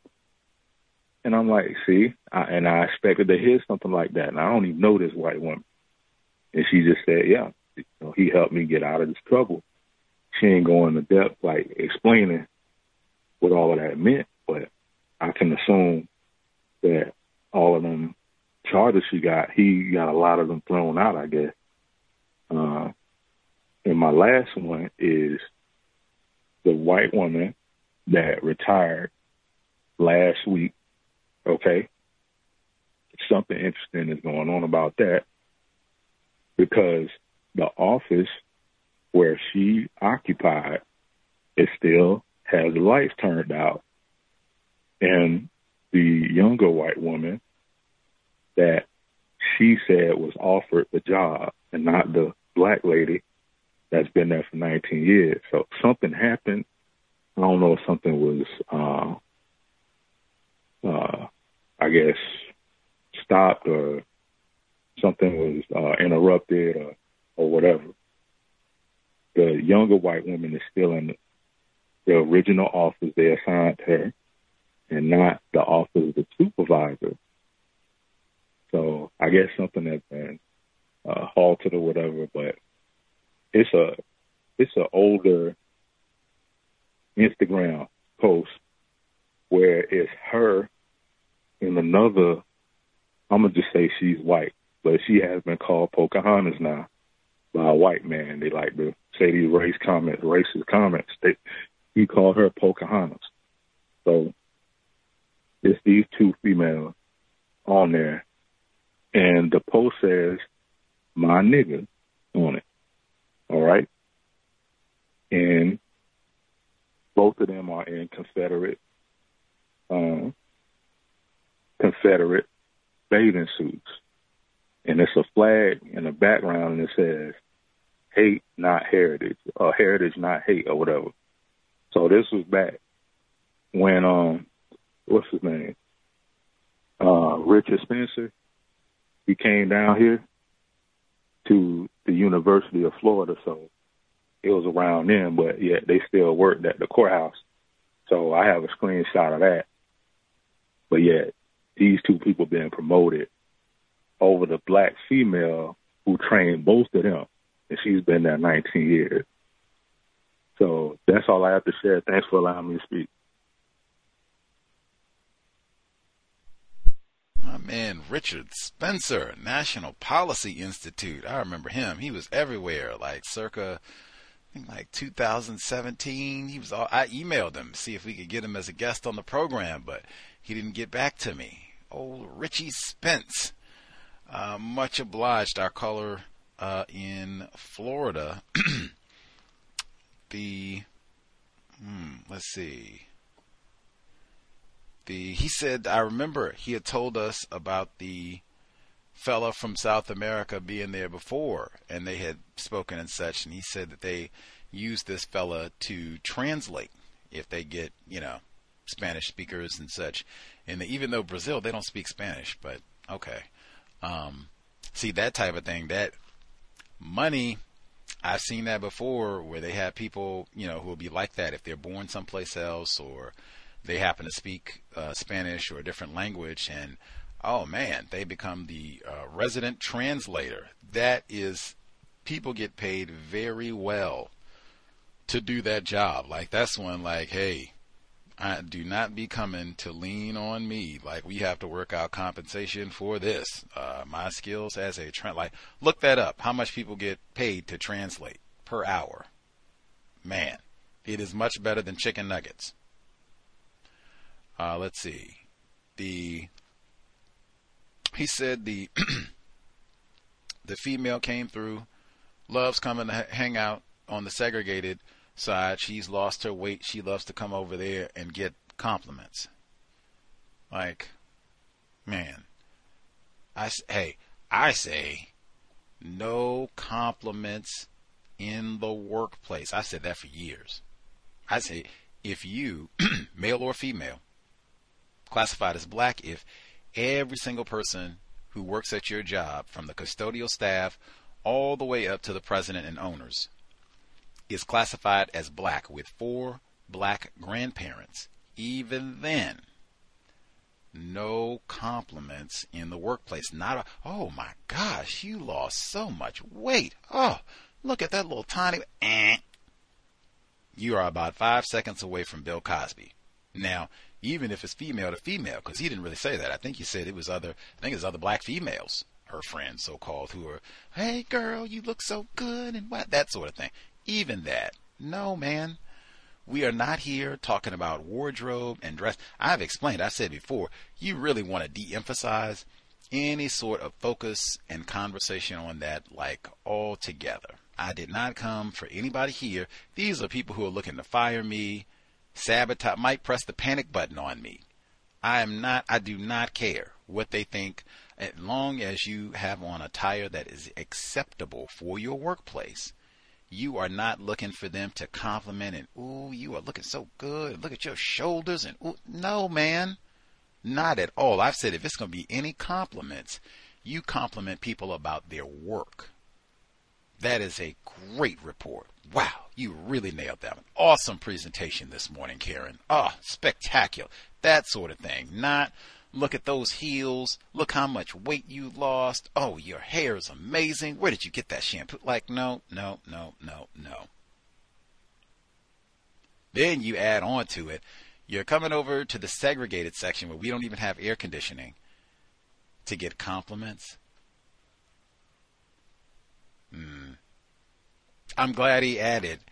They don't compliment me. They're not supposed to, but I mean, dang. Dang.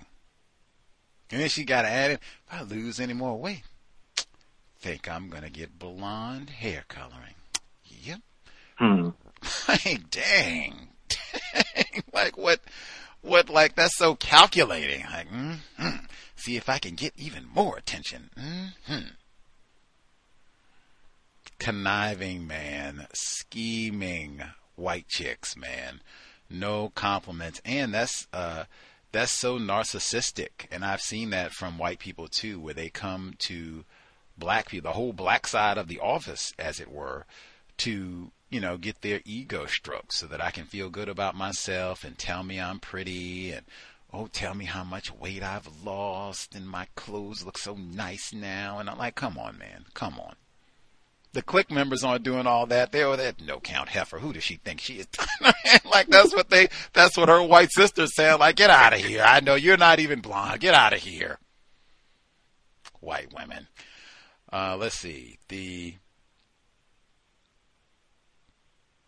she said the birthday celebration like that, you can really, you can put that up with the uh, so-called holiday jamborees and all of that. Just in total, I'm good. I don't, you don't need to do anything for my birthday. Let's just be here to work. And really, I think that's the best way to go because the birthday one in particular, all of it is, you know, not constructive, but the birthday one in, in particular, we are not like 12 year olds.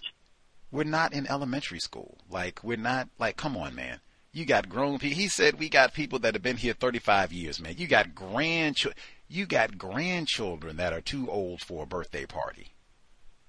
Come on, man. Like, let's be adults, man. Stop wasting all this time. Happy birthday. If we got to do that, happy birthday. Let's keep it moving. Like, what are you talking about? We got to sing. Happy. Are you serious? Are we going to have cupcakes too? Come on, man. We got work to do, man. People are coming in here for deeds and trying to get married and everything. Like, come on.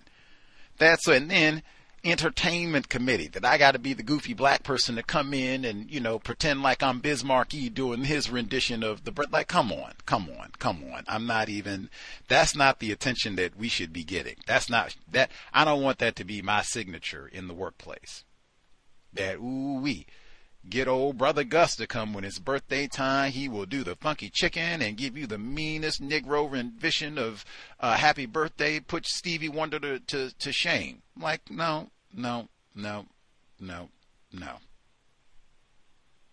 Happy birthday. Let's keep it moving.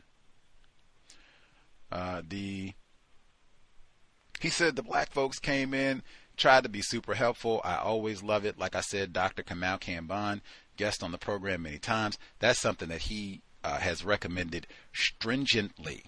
If you are a black person and you have a job where the public comes in and you're able to help black people, just I'm gonna try to be as courteous and helpful as I can because I know it easily could be some old racist white person here and they come in and they don't help them at all or really rude and nasty about it and don't tell them all the pertinent information that they need so they can get whatever it is that they're trying to get done. I'm going to do the exact opposite. I'm going to be as courteous, helpful as I can. They come in looking for their information. Now, he did say they, you know, had their, I guess, disagreement minor about whatever it is to be expected. Hops in. Well, let's see. We can look right here. If you don't have the name, try to have all your information. So you don't have the name, bam, you get right here. Go right. Got the uh, records and the archives right there, and this should pop right up. Look at that, Sam the slave. Look at that. Wow, we got the whole archives. It'll tell you and have slave deeds and everything. He said the white one was over there. Whoa, Sam the slave, huh? You just gonna be showing them all that? Huh? huh. We just had Thanksgiving turkey. Now we gotta Mm, that? Mm, mm, like it just ruined my whole Negro Friday. Man, I don't. What what's the problem? That's what we got the archives for. That's they're doing research. This this is our Florida history, the Sunshine State. What's what's wrong? You haven't been to archives? It's amazing. Being truthful, see, and that's why I say, if you are a victim of racism, I submit, especially if you're classified as black. I said consistently, reading, writing, researching, more important than watching television, man. Make a trip. They might have the same sort of archive. We all don't live in Florida, but they probably have similar archives where you live. Particularly if you live in a region where they have slavery or had slavery. I mean, that would be expansive. New York, lots of places. Go look. Take a trip. What do they have? Make a field trip out of it. You take your children. We'll go low. We'll see what information we can find on Sam the Slave. Boom. We'll go and research, track what happened to his family, you know, while we can. It might take us a year, it might take us five years. Make a little family project uh, out of it, like I said. We're learning about racism, white supremacy. We're learning about local history, local system of white supremacy, racism, really. That's way better than sitting around watching television all day long, use your brain computer. And then you're learning about the region where you live in. And you see the white people, the response from the white people, that for me tells me everything you need to know. She nervous. Oh, oh Lord. What do I do we do we hit the panic button? What oh Lord, he's showing them Sam the slave. Oh. Why is that? I don't even understand. Like, what is that? What's the problem? Nobody's talking about a mutiny or something that happened hundreds of years ago. Should have learned this in school, really. Have field trips, bring the young, you know, little Floridians down to the courthouse so they can learn all this. Do projects on it. Be more informed citizens. Uh, let's see. The they got the black fella he said he's supposed to go work at archives, which is great. Have more black people be informed about all of this, know where this information is, and then same thing. They can be helpful. Black people come and they're looking for information. Hey, I'm right here. This is what I live to do. This is what I get paid to do, and I'm excited about my job. Let's get to it. Amazing. Like I said, the field trips get young people to come down there to be said mysteriously back at the cashier spot. What's up with that? They don't want to train them? What's what's the deal? easier to just have a black person, like I said, custodial position, not going to learn too much, not going to get to use your brain computer too much. We're not really that keen about having niggers down in the archives anyway. We'll see. Hopefully he ends up back down there uh, or over there, wherever the archives are. Uh, the he, uh, he said we got the white fella, more cronyism, where he gets this job, and then he's pouting, it sounds like, to the group, you know, he doesn't like me and it's not fair and you go in there and set him straight and all that. Like, what are you even complaining about? You probably aren't even qualified enough to have this job to begin with. If you had been uh, the young 19 years she's been working there, if you had been her, you wouldn't even be in this position. So what is all that complaining about? And even that, he said he, they're going to sit around and grouse and complain. That's why I said with all the gossiping soon as he leaves, then they're gonna sit there and talk bad about him and all the rest of it. Like, come on, man, come on. Like that whole environment is just so rife with dishonesty and racism uh, and hypocrisy, all of it. And then to just be so open about it. Oh, it's just so unfair. He just hates me. Oh, it's just awful. You didn't even fill out an application to get the job, man. Like, what are you talking about, man? like, you're a matter of fact, exactly what she said. He said that the uh, other white chick, he leaves, and she says, "See there, down here effing around. That's why you're having the problem. You're right, sister. You're absolutely right, white sister. You down here wasting all of our time. Get back to work and stop pouting, man. Wasting our time. You don't need to be down here trying to get sympathy, man. Go get some work done." Man, that and they do, they love to do that sort of thing with us. That's why the white woman that is, I guess, trying to lose weight, she's going to do her blonde hair and all of that. She likes to go to the Negro section to whine and complain to get sympathy. Because I said, white people, a lot, a lot of times, they are not very sympathetic to other white people. That's why you got the clique members. They sit around and gossip and talk bad about other white people all day long. Even some of the people he's complaining to. They wait five seconds and talking about him. That's why they like to go to the Negro section. Go talk to the black people. They're down and out. They they're treating me just like you all, my black cousins. They they niggerizing me. Don't appreciate me and mess me over. Mm-hmm. Mm-hmm. Uh, the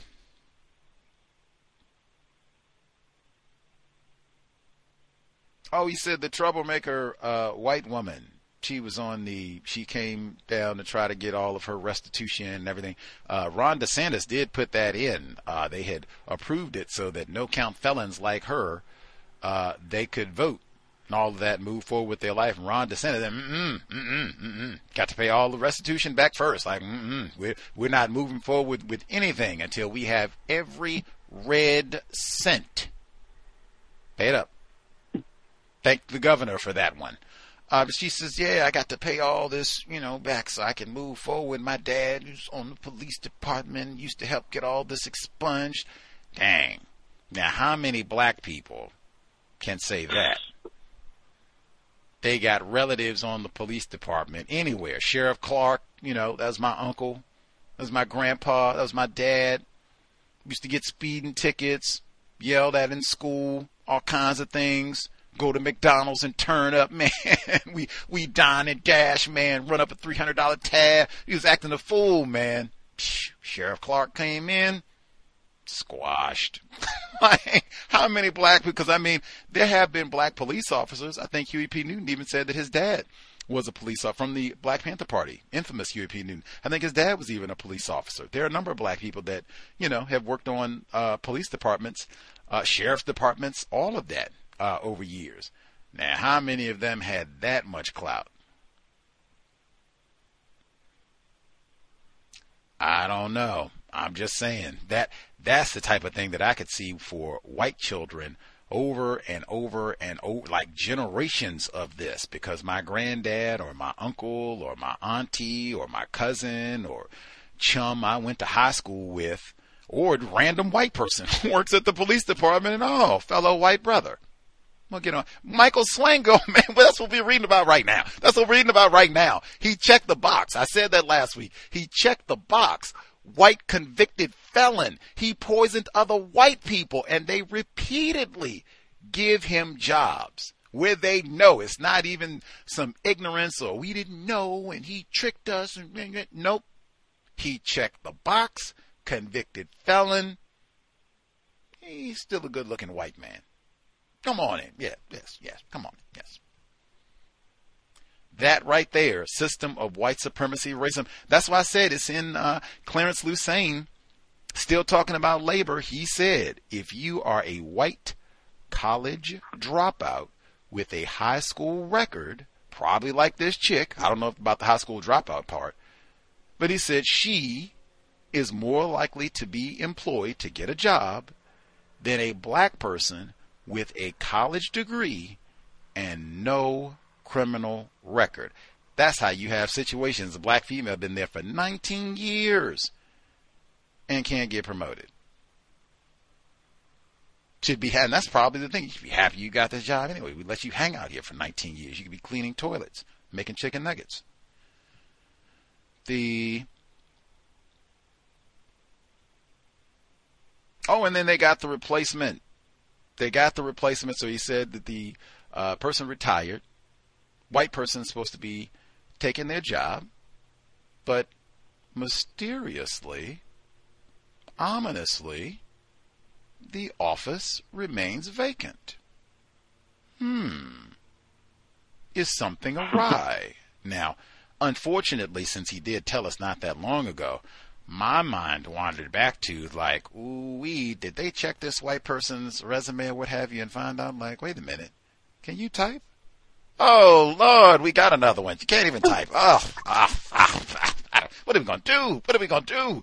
We got that nigger woman that's been here night. Ah, ah, we'll figure it out. I said, God, next up, next time we test, see if they can type first. Like, did that happen again? Like, come on, come all the all the cronyism, man. You get all of these old unqualified white people, and you get your nephew, and you get your niece, and your chum. Like I said, your chum from elementary school, and all this old nonsense, and you get all these uh, work avoidant Wanda, white grown white people who can't type. The white fella, he said, uh, unprofessional doesn't know how to talk to people. That's how you end up with a whole, not a whole office, really, a, co- a whole courthouse full. Dr. Campbell talked about that. All that cronyism and white people that filled up the whole building with all these unqualified, shiftless white people.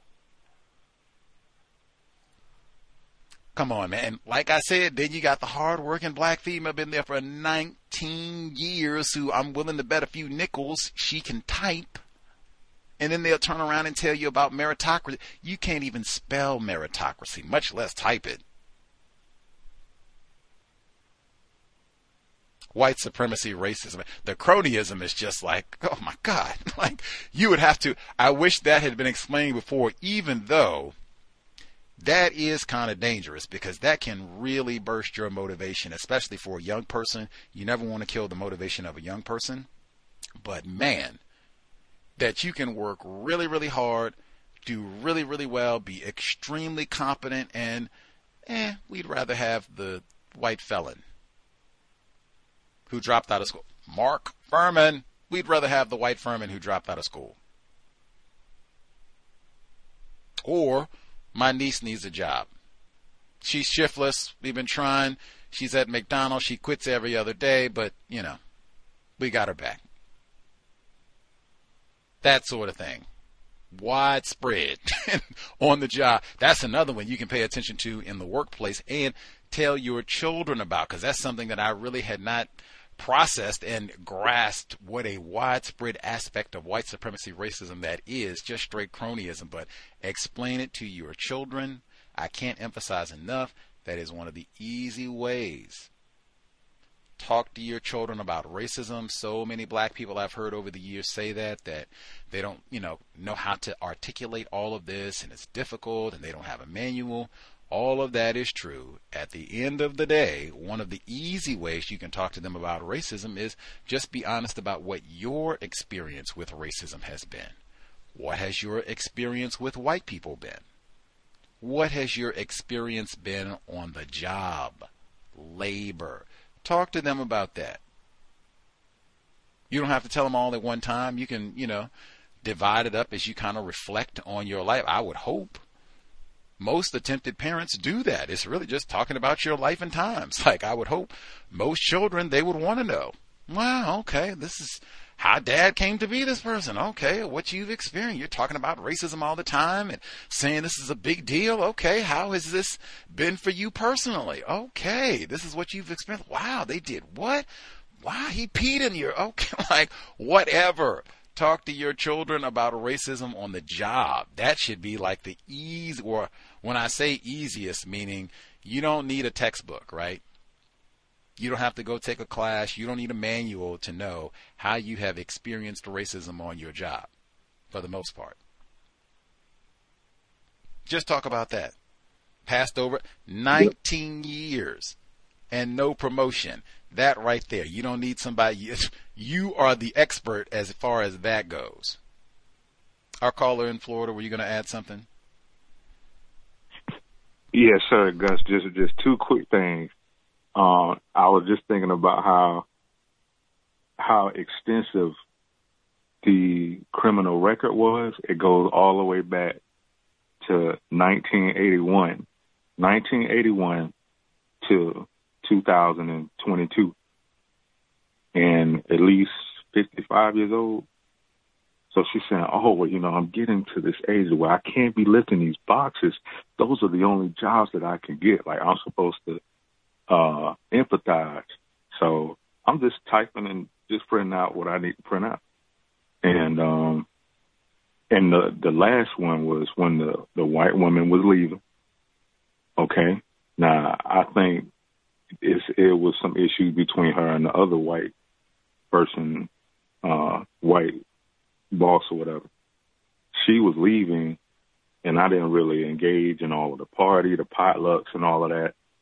The victim was saying, "Oh, you're just such the you're you're the you're the best boss ever," and the white woman said, oh, "Stop it, you don't mean that." Mm. So I just said, "Huh, that was that was interesting." So, um, so she just pretty much walked out, and that's all I wanted to really add. That was a interaction that she just, I guess, um, became.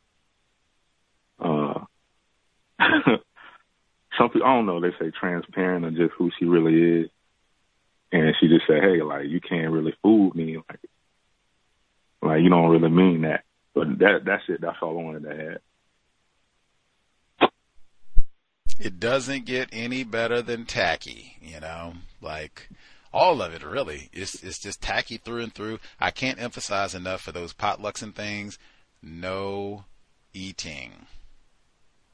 Like in fact, even just because of what we read in the Swango book yesterday, where he was hoarding food that other people had bought into the office, if you bring food, I would take out whatever you're going to eat, if you, you whatever you bring in, let's say you bring in roasted Brussels sprouts, I would scoop out the roasted Brussels sprouts that you're going to eat. If you got, you know, your homie, I think his mom works at the courthouse too. Okay, I'm hook up mom and I got two homies. So boop, boop, boop, scoop out Brussels sprouts for us.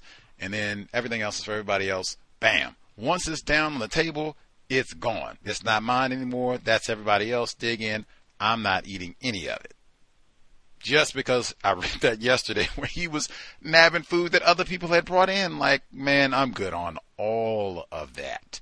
That was the case before we read Swango when it was just you don't know what their sanitary conditions are like in their kitchen. You don't know if they wash their hands or whatever else. You're good. Now it's way beyond that.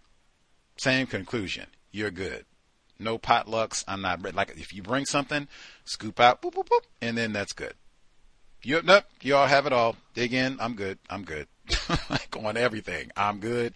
And then the rest of it, yeah, for the retirements and all that stuff because it doesn't get any better than tacky. And really, her lame and tacky response, she knows it.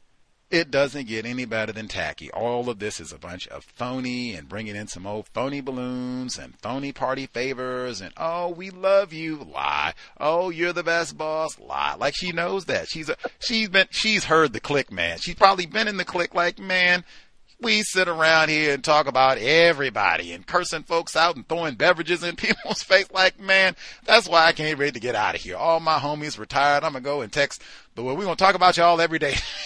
like, that's what we've been doing for however long she's been there. Like, we be passing rumors and jokes about you all every day now. Like, come on. It does not get any better than tacky. That's really, that's why Fuller said no on the holiday parties because it's so phony. He said that all that phoniness, once it wears out, that's when it gets to the terrorism and the racist jokes and everything else. But it's so phony and tacky. That's where it, that right there was the essence of the triple T, and then you got a brilliant illustration of it right there. She's even just trying to fake her way through it. You're the best boss. Ah, you don't even mean that. Ah. she could have. She could have just gave it. Oh, thanks, thanks. Yeah, yeah, thanks. Mm-hmm. no, no, no. Further reminder, I'm good. Deuces on all of that. We've had so many people where it's like, I'm not signing the card. No, I'm not pitching in for a gift. No, I'm not pitching in for a cake, and I don't want a slice either. I'm good. Back to work. Then they try to shame you, you know, on top of all that nonsense as well. And uh, I, the empathy, trying to get us, that's the same rationale where the white woman who's losing the weight, and she's going to be blonde. The white woman who's got 50 year history of criminal activity. You've been a hoodlum for a half century. That's longer than most of us been alive. You know, go what? My hands, I can't keep lifting those boxes. Nobody told you to go out here and be Bonnie and Clyde, gangster of South Florida for all these years. Get your life right, man. You're a white woman. You don't even have no excuse, man. Get it together, man. let me get your that. That's where you do the exact opposite. The black. Let me show you where the slave records are. Do you need any water? Can I get your? Okay, this is where the slave records are. You can put in everything. You. Let me get your records for you, man. Right here. Here's your restitution. Did you need anything else? Alrighty. like, get out of here. Like, oh, I'm so sorry for you. Really, those boxes are so heavy. I know. Get out. And what type of crime were you committing for 50 years? Like, really? Come on. Come on. Come on. No sympathy, particularly no sympathy. Michael Swango, whoever this white chick is, no sympathizing for white felons, criminals, race soldiers. Done enough of that. Thank you. Much obliged to our caller uh, in Florida man, I cannot emphasize enough. Uh, just even all of that right there, you can be. We could be talking to our children. It could be something where you could give them drips and drabs. Like by the time they get old enough, they might be asking you, like, anything happened at work today, Dad? Race soldiers, they try and get you. They put something in your sandwich. like they might be asking you serious questions once they grasp, like, what all of this is happening. And you can relate it to them the same way we talk about school because that really is the same environment you know. That's kind of what it is training setting them up for. So that's the way that you can break it down to them so that they can understand. But that should be like a really accessible way to articulate and you could talk about your school experience too. So you can show generations hopefully so you can show them why they are not in public schools but you could do that as well. That's like two really easy. Just talk about how you have experienced racism. It certainly can be the other ways as well, but school, job. You should have lots, pages really. Make little notes and just like I said, make it age appropriate for them with vocabulary and what have you, and just detail. 19 years I've been trying to get a promotion. I watch people come in here who can't even get, can't even type, man. You can put that to a child at seven, eight years old. Can you type? Come on now. Been swiping since I was three. Okay. We got grown white people on my job and they can't type. They got hired. They probably, a seven year old, they probably have the same response that I did. Like, what? a grown what like I can I'm seven man like I can barely read I can't even read the New York Times good yet but I can type like what what does it mean to be white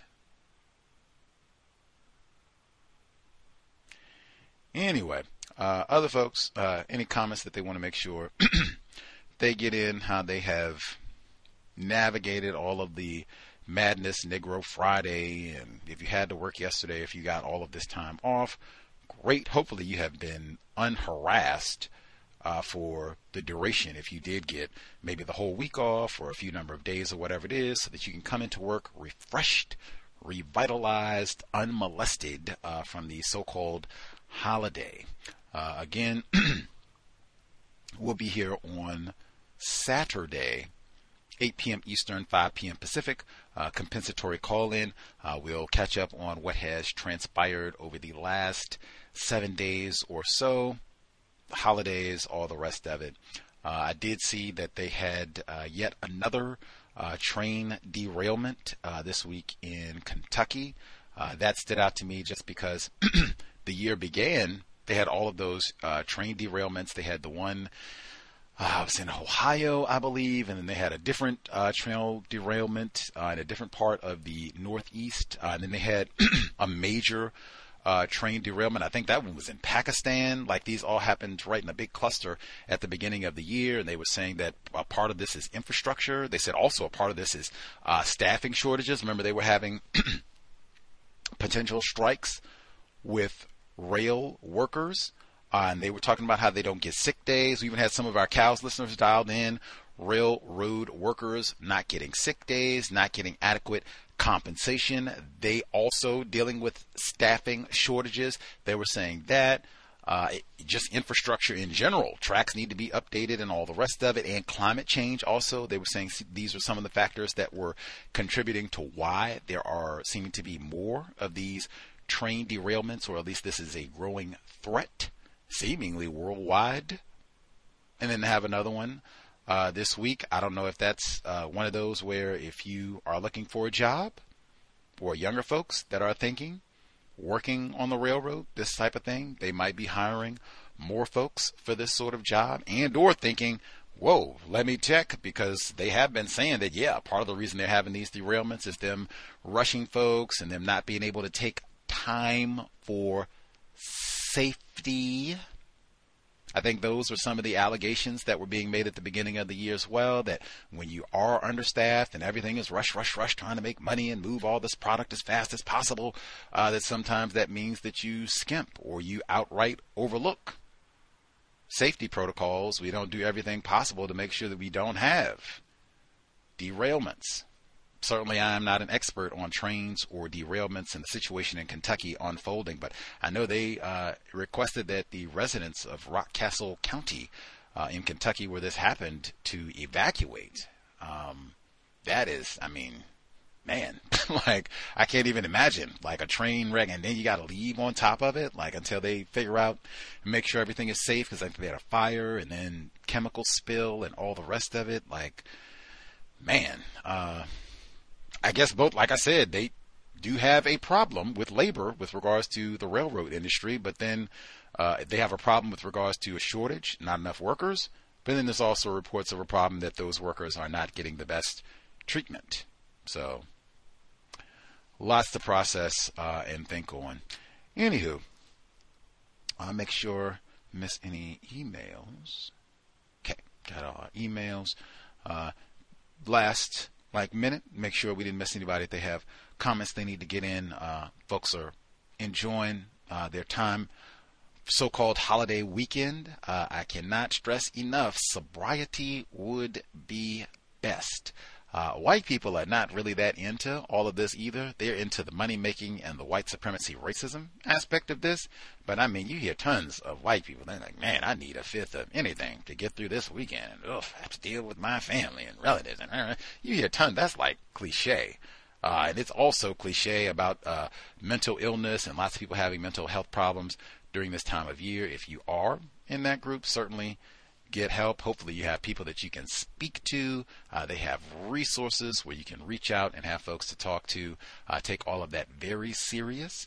Uh, but white people are very aware of the phoniness and tackiness uh, of all of that, everything that happens uh, in this time uh, of the year, the gift buying and just everything about it is just fake and phony.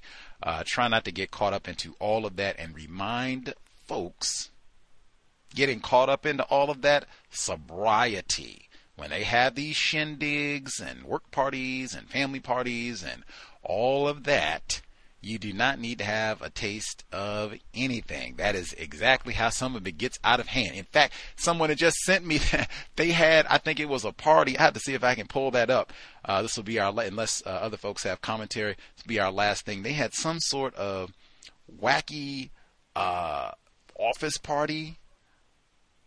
Make sure I get the correct details. They had, uh, it was some office party, office holiday party that got out of control. Let's see.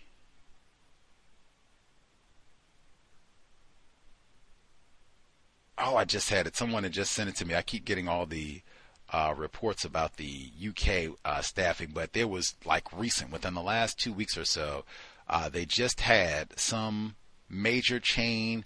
Uh, they had a I think it was like a pizza restaurant and they had their office party and somehow it ended up getting to like uh like I think they said like some sort of alcohol fueled like romp what have you like oh my gosh it was just crazy. And that's why I said once again sobriety would be best particularly at any of these office parties because I've seen that and it's so con- I've not seen where it gets to alcohol fueled orgy but I have seen and I've experienced on like jobs where I've worked personally, where they have talked about alcohol being a, an issue at these holiday parties or birthday parties or whatever that they have, and people ended up doing things sexually. Sometimes where it was uh, mutually invited, and then other times where it was not, and it was sexually inappropriate contact and all the rest of it. Man, sobriety. You go to any of those those parties, and what I said, you can't eat anything either because you have no idea. I think somebody when they sw- uh, when they sent me that report, they were saying like, "Dang, do you think somebody swangoed them? Do you think somebody put something like in the punch or the French onion dip?" And, you know, got them acting all crazy or what have you. I have no idea. Um, I didn't read that. I don't think. Um, in in the actual reports that anybody was drugged or what have you, but man, uh, I, oh, it was Taco Bell. That's what it was. It was Taco Bell. It was Taco Bell. Okay. Uh, I'll read a teaspoon of. That's why I was thinking pizza because they have some of the Taco Bells in the U.S. It's Pizza Hut and Taco Bell combined. Okay. The report reads Ex-employee sues Taco Bell after witnessing orgy at outrageous Christmas party. This is published November 23rd. Uh, that's yesterday. Uh, in what has to be one of the most bizarre work Christmas party incidents, a former Taco Bell employee is suing the fast food restaurant after allegedly walking in on a group sex act. Act. Work Christmas parties can often get wild, but one ex Taco Bell employee claims she was left shocked and disgusted after witnessing just how close her co-workers are, according to a lawsuit. The worker, Alana Beckham, filed a lawsuit against the restaurant chain in Los Angeles County Superior Court on the 15th of November. The lawsuit alleged she was invited to the Christmas party on December 18, 2022, which she was told was going to be a potluck style buffet at the California Taco Bell she worked at. Hoping to delight her coworkers with her bowl of guacamole, she came to the store but quickly realized something wasn't right according to the lawsuit. Beckham alleged the windows were covered in wrapping paper and the lobby's surveillance cameras had also been covered. She went on to claim that her supervisor had been providing alcohol to employees, though she stated some had been overserved.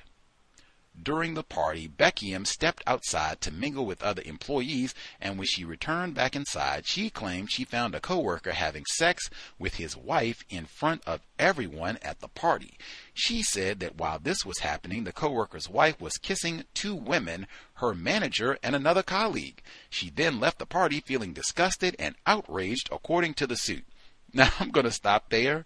Um, it goes on to give, wait, the former employee added that after running out, she returned to fetch her guacamole bowl, only to find that one of the coworkers engaged in the orgy were vomiting in her bowl. I'm definitely going to stop there. My apologies if you were eating. I didn't know that vomiting was going to pop in this, but I told you it was a wild orgy. Didn't I tell you? Anyway, uh, you can keep the bowl.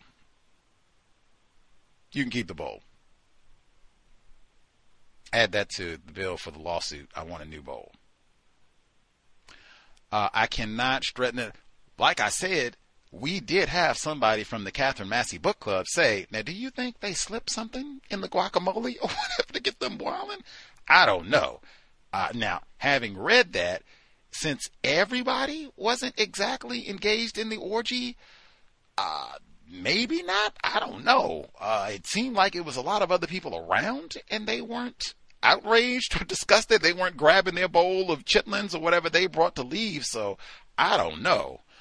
Uh, all I can say is sobriety would be best, and that I have said for years. If you gotta go to one of these type events, many of us have jobs where they will tell you they'll be looking at you sideways if you don't attend. Might not get that, end up being 19 years, no promotion. If you have to attend, you are sober. There is no I was overserved, I didn't get a teaspoon. You take one person with you. That's what I've said for years. This is why. You take one person with you who is also sober. That can be your wife, attempted care mate, whatever, friend, brother, mother, father, whatever. They're sober too, and you all talk before you even get inside the day before or whatever, you talk. Now, we see anything looks like people are flipping out.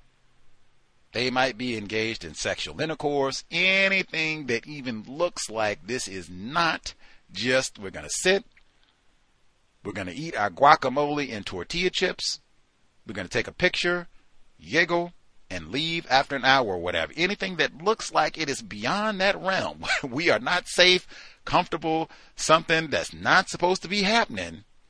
Bam, this is the code. You look, you call, boom, boom. I say this and we are out of there in 30 seconds. Like we've already discussed that. Situation like this, I would have had to leave that guacamole. I wouldn't have even went back inside. Once I've seen like, whoa, because I don't know. Like, what is, am I going to be grabbed next? Is there something? Did somebody spike the punch? Like, that? gotta go. Gotta go. I don't, if that's my mother's guacamole bowl, if she's deceased, oh my God. Mama, I'm so sorry. I can't believe I took my took your bowl to the party. You have to forgive me. Oh my gosh, I get a new bowl. We'll start a new tradition. Oh, Mama, I'm so sorry, but yeah, I could not. And Mama would be the first one. The child, you did the right thing. I didn't raise no fool. That bowl is not worth that. That you worth way more than the bowl. I got it at the flea market. Get a new bowl. That's what Mama would say. Don't even go back for the bowl. That's what I mean about these old lame parties because there's so many eggs. I told you when I went to find this, and this was from today, the report that I read. When I went to find this, it was pulling up uh, Boris Johnson in the UK when they were in the middle of COVID 19 and they had the same thing alcohol fueled raunch and they're breaking off of it. This is so common. I told I have been on jobs where they said this sort of thing happened. If it does, you could be fired. You have to observe the same company policy and procedure at the office party as you would in the office. I have literally had trainers tell me that to my face and give me examples of company history as to how this became policy and procedure.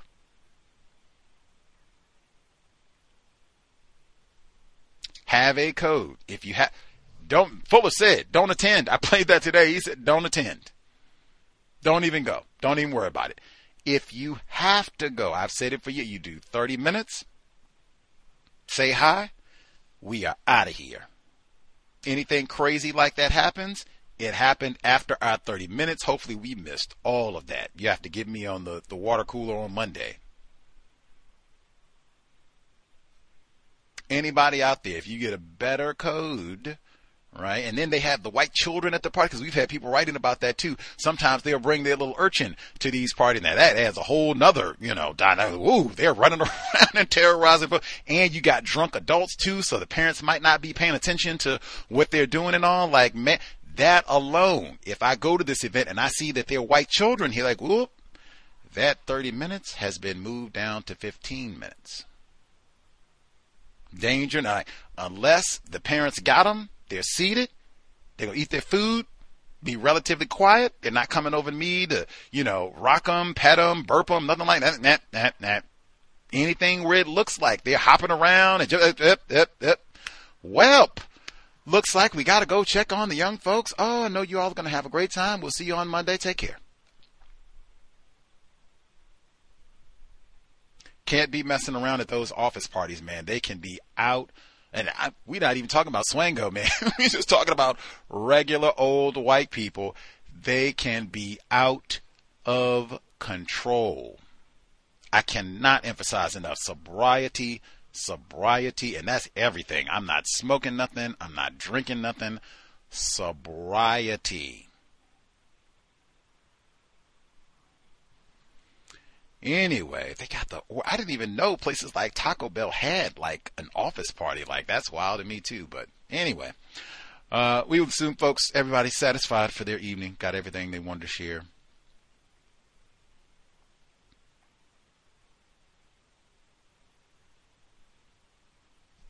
Grant will be here for uh, Saturday compensatory call in 8 p.m. Eastern, 5 p.m. Pacific. Sobriety would be best under conditions of white supremacy. Uh, Ted, if you have young folks, uh, if they, you know, are college students or what have you, and they want to go hang out with their friends for the holiday or whatever, even if you got older folks and they want to go out, party, celebrate, they got a long weekend, sobriety, you do not want to be out gallivanting and you've had a sip, little buzz, they will for sure have the sobriety checkpoints close to where the dark people reside.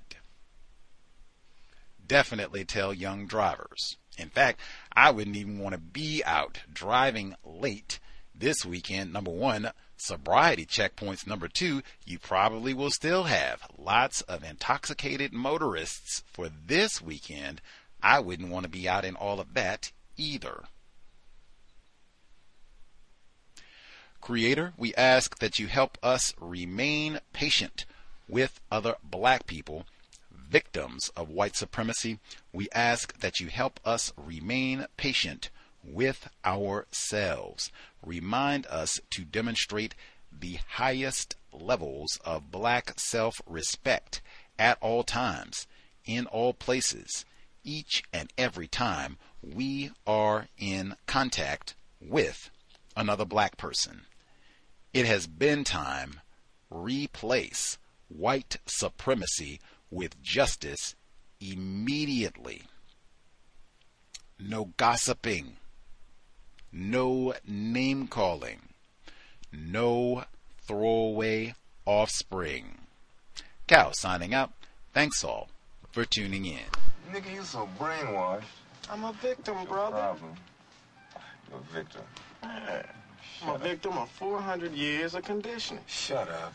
The man has programmed my conditioning. Mm-hmm. Even my conditioning has been conditioned.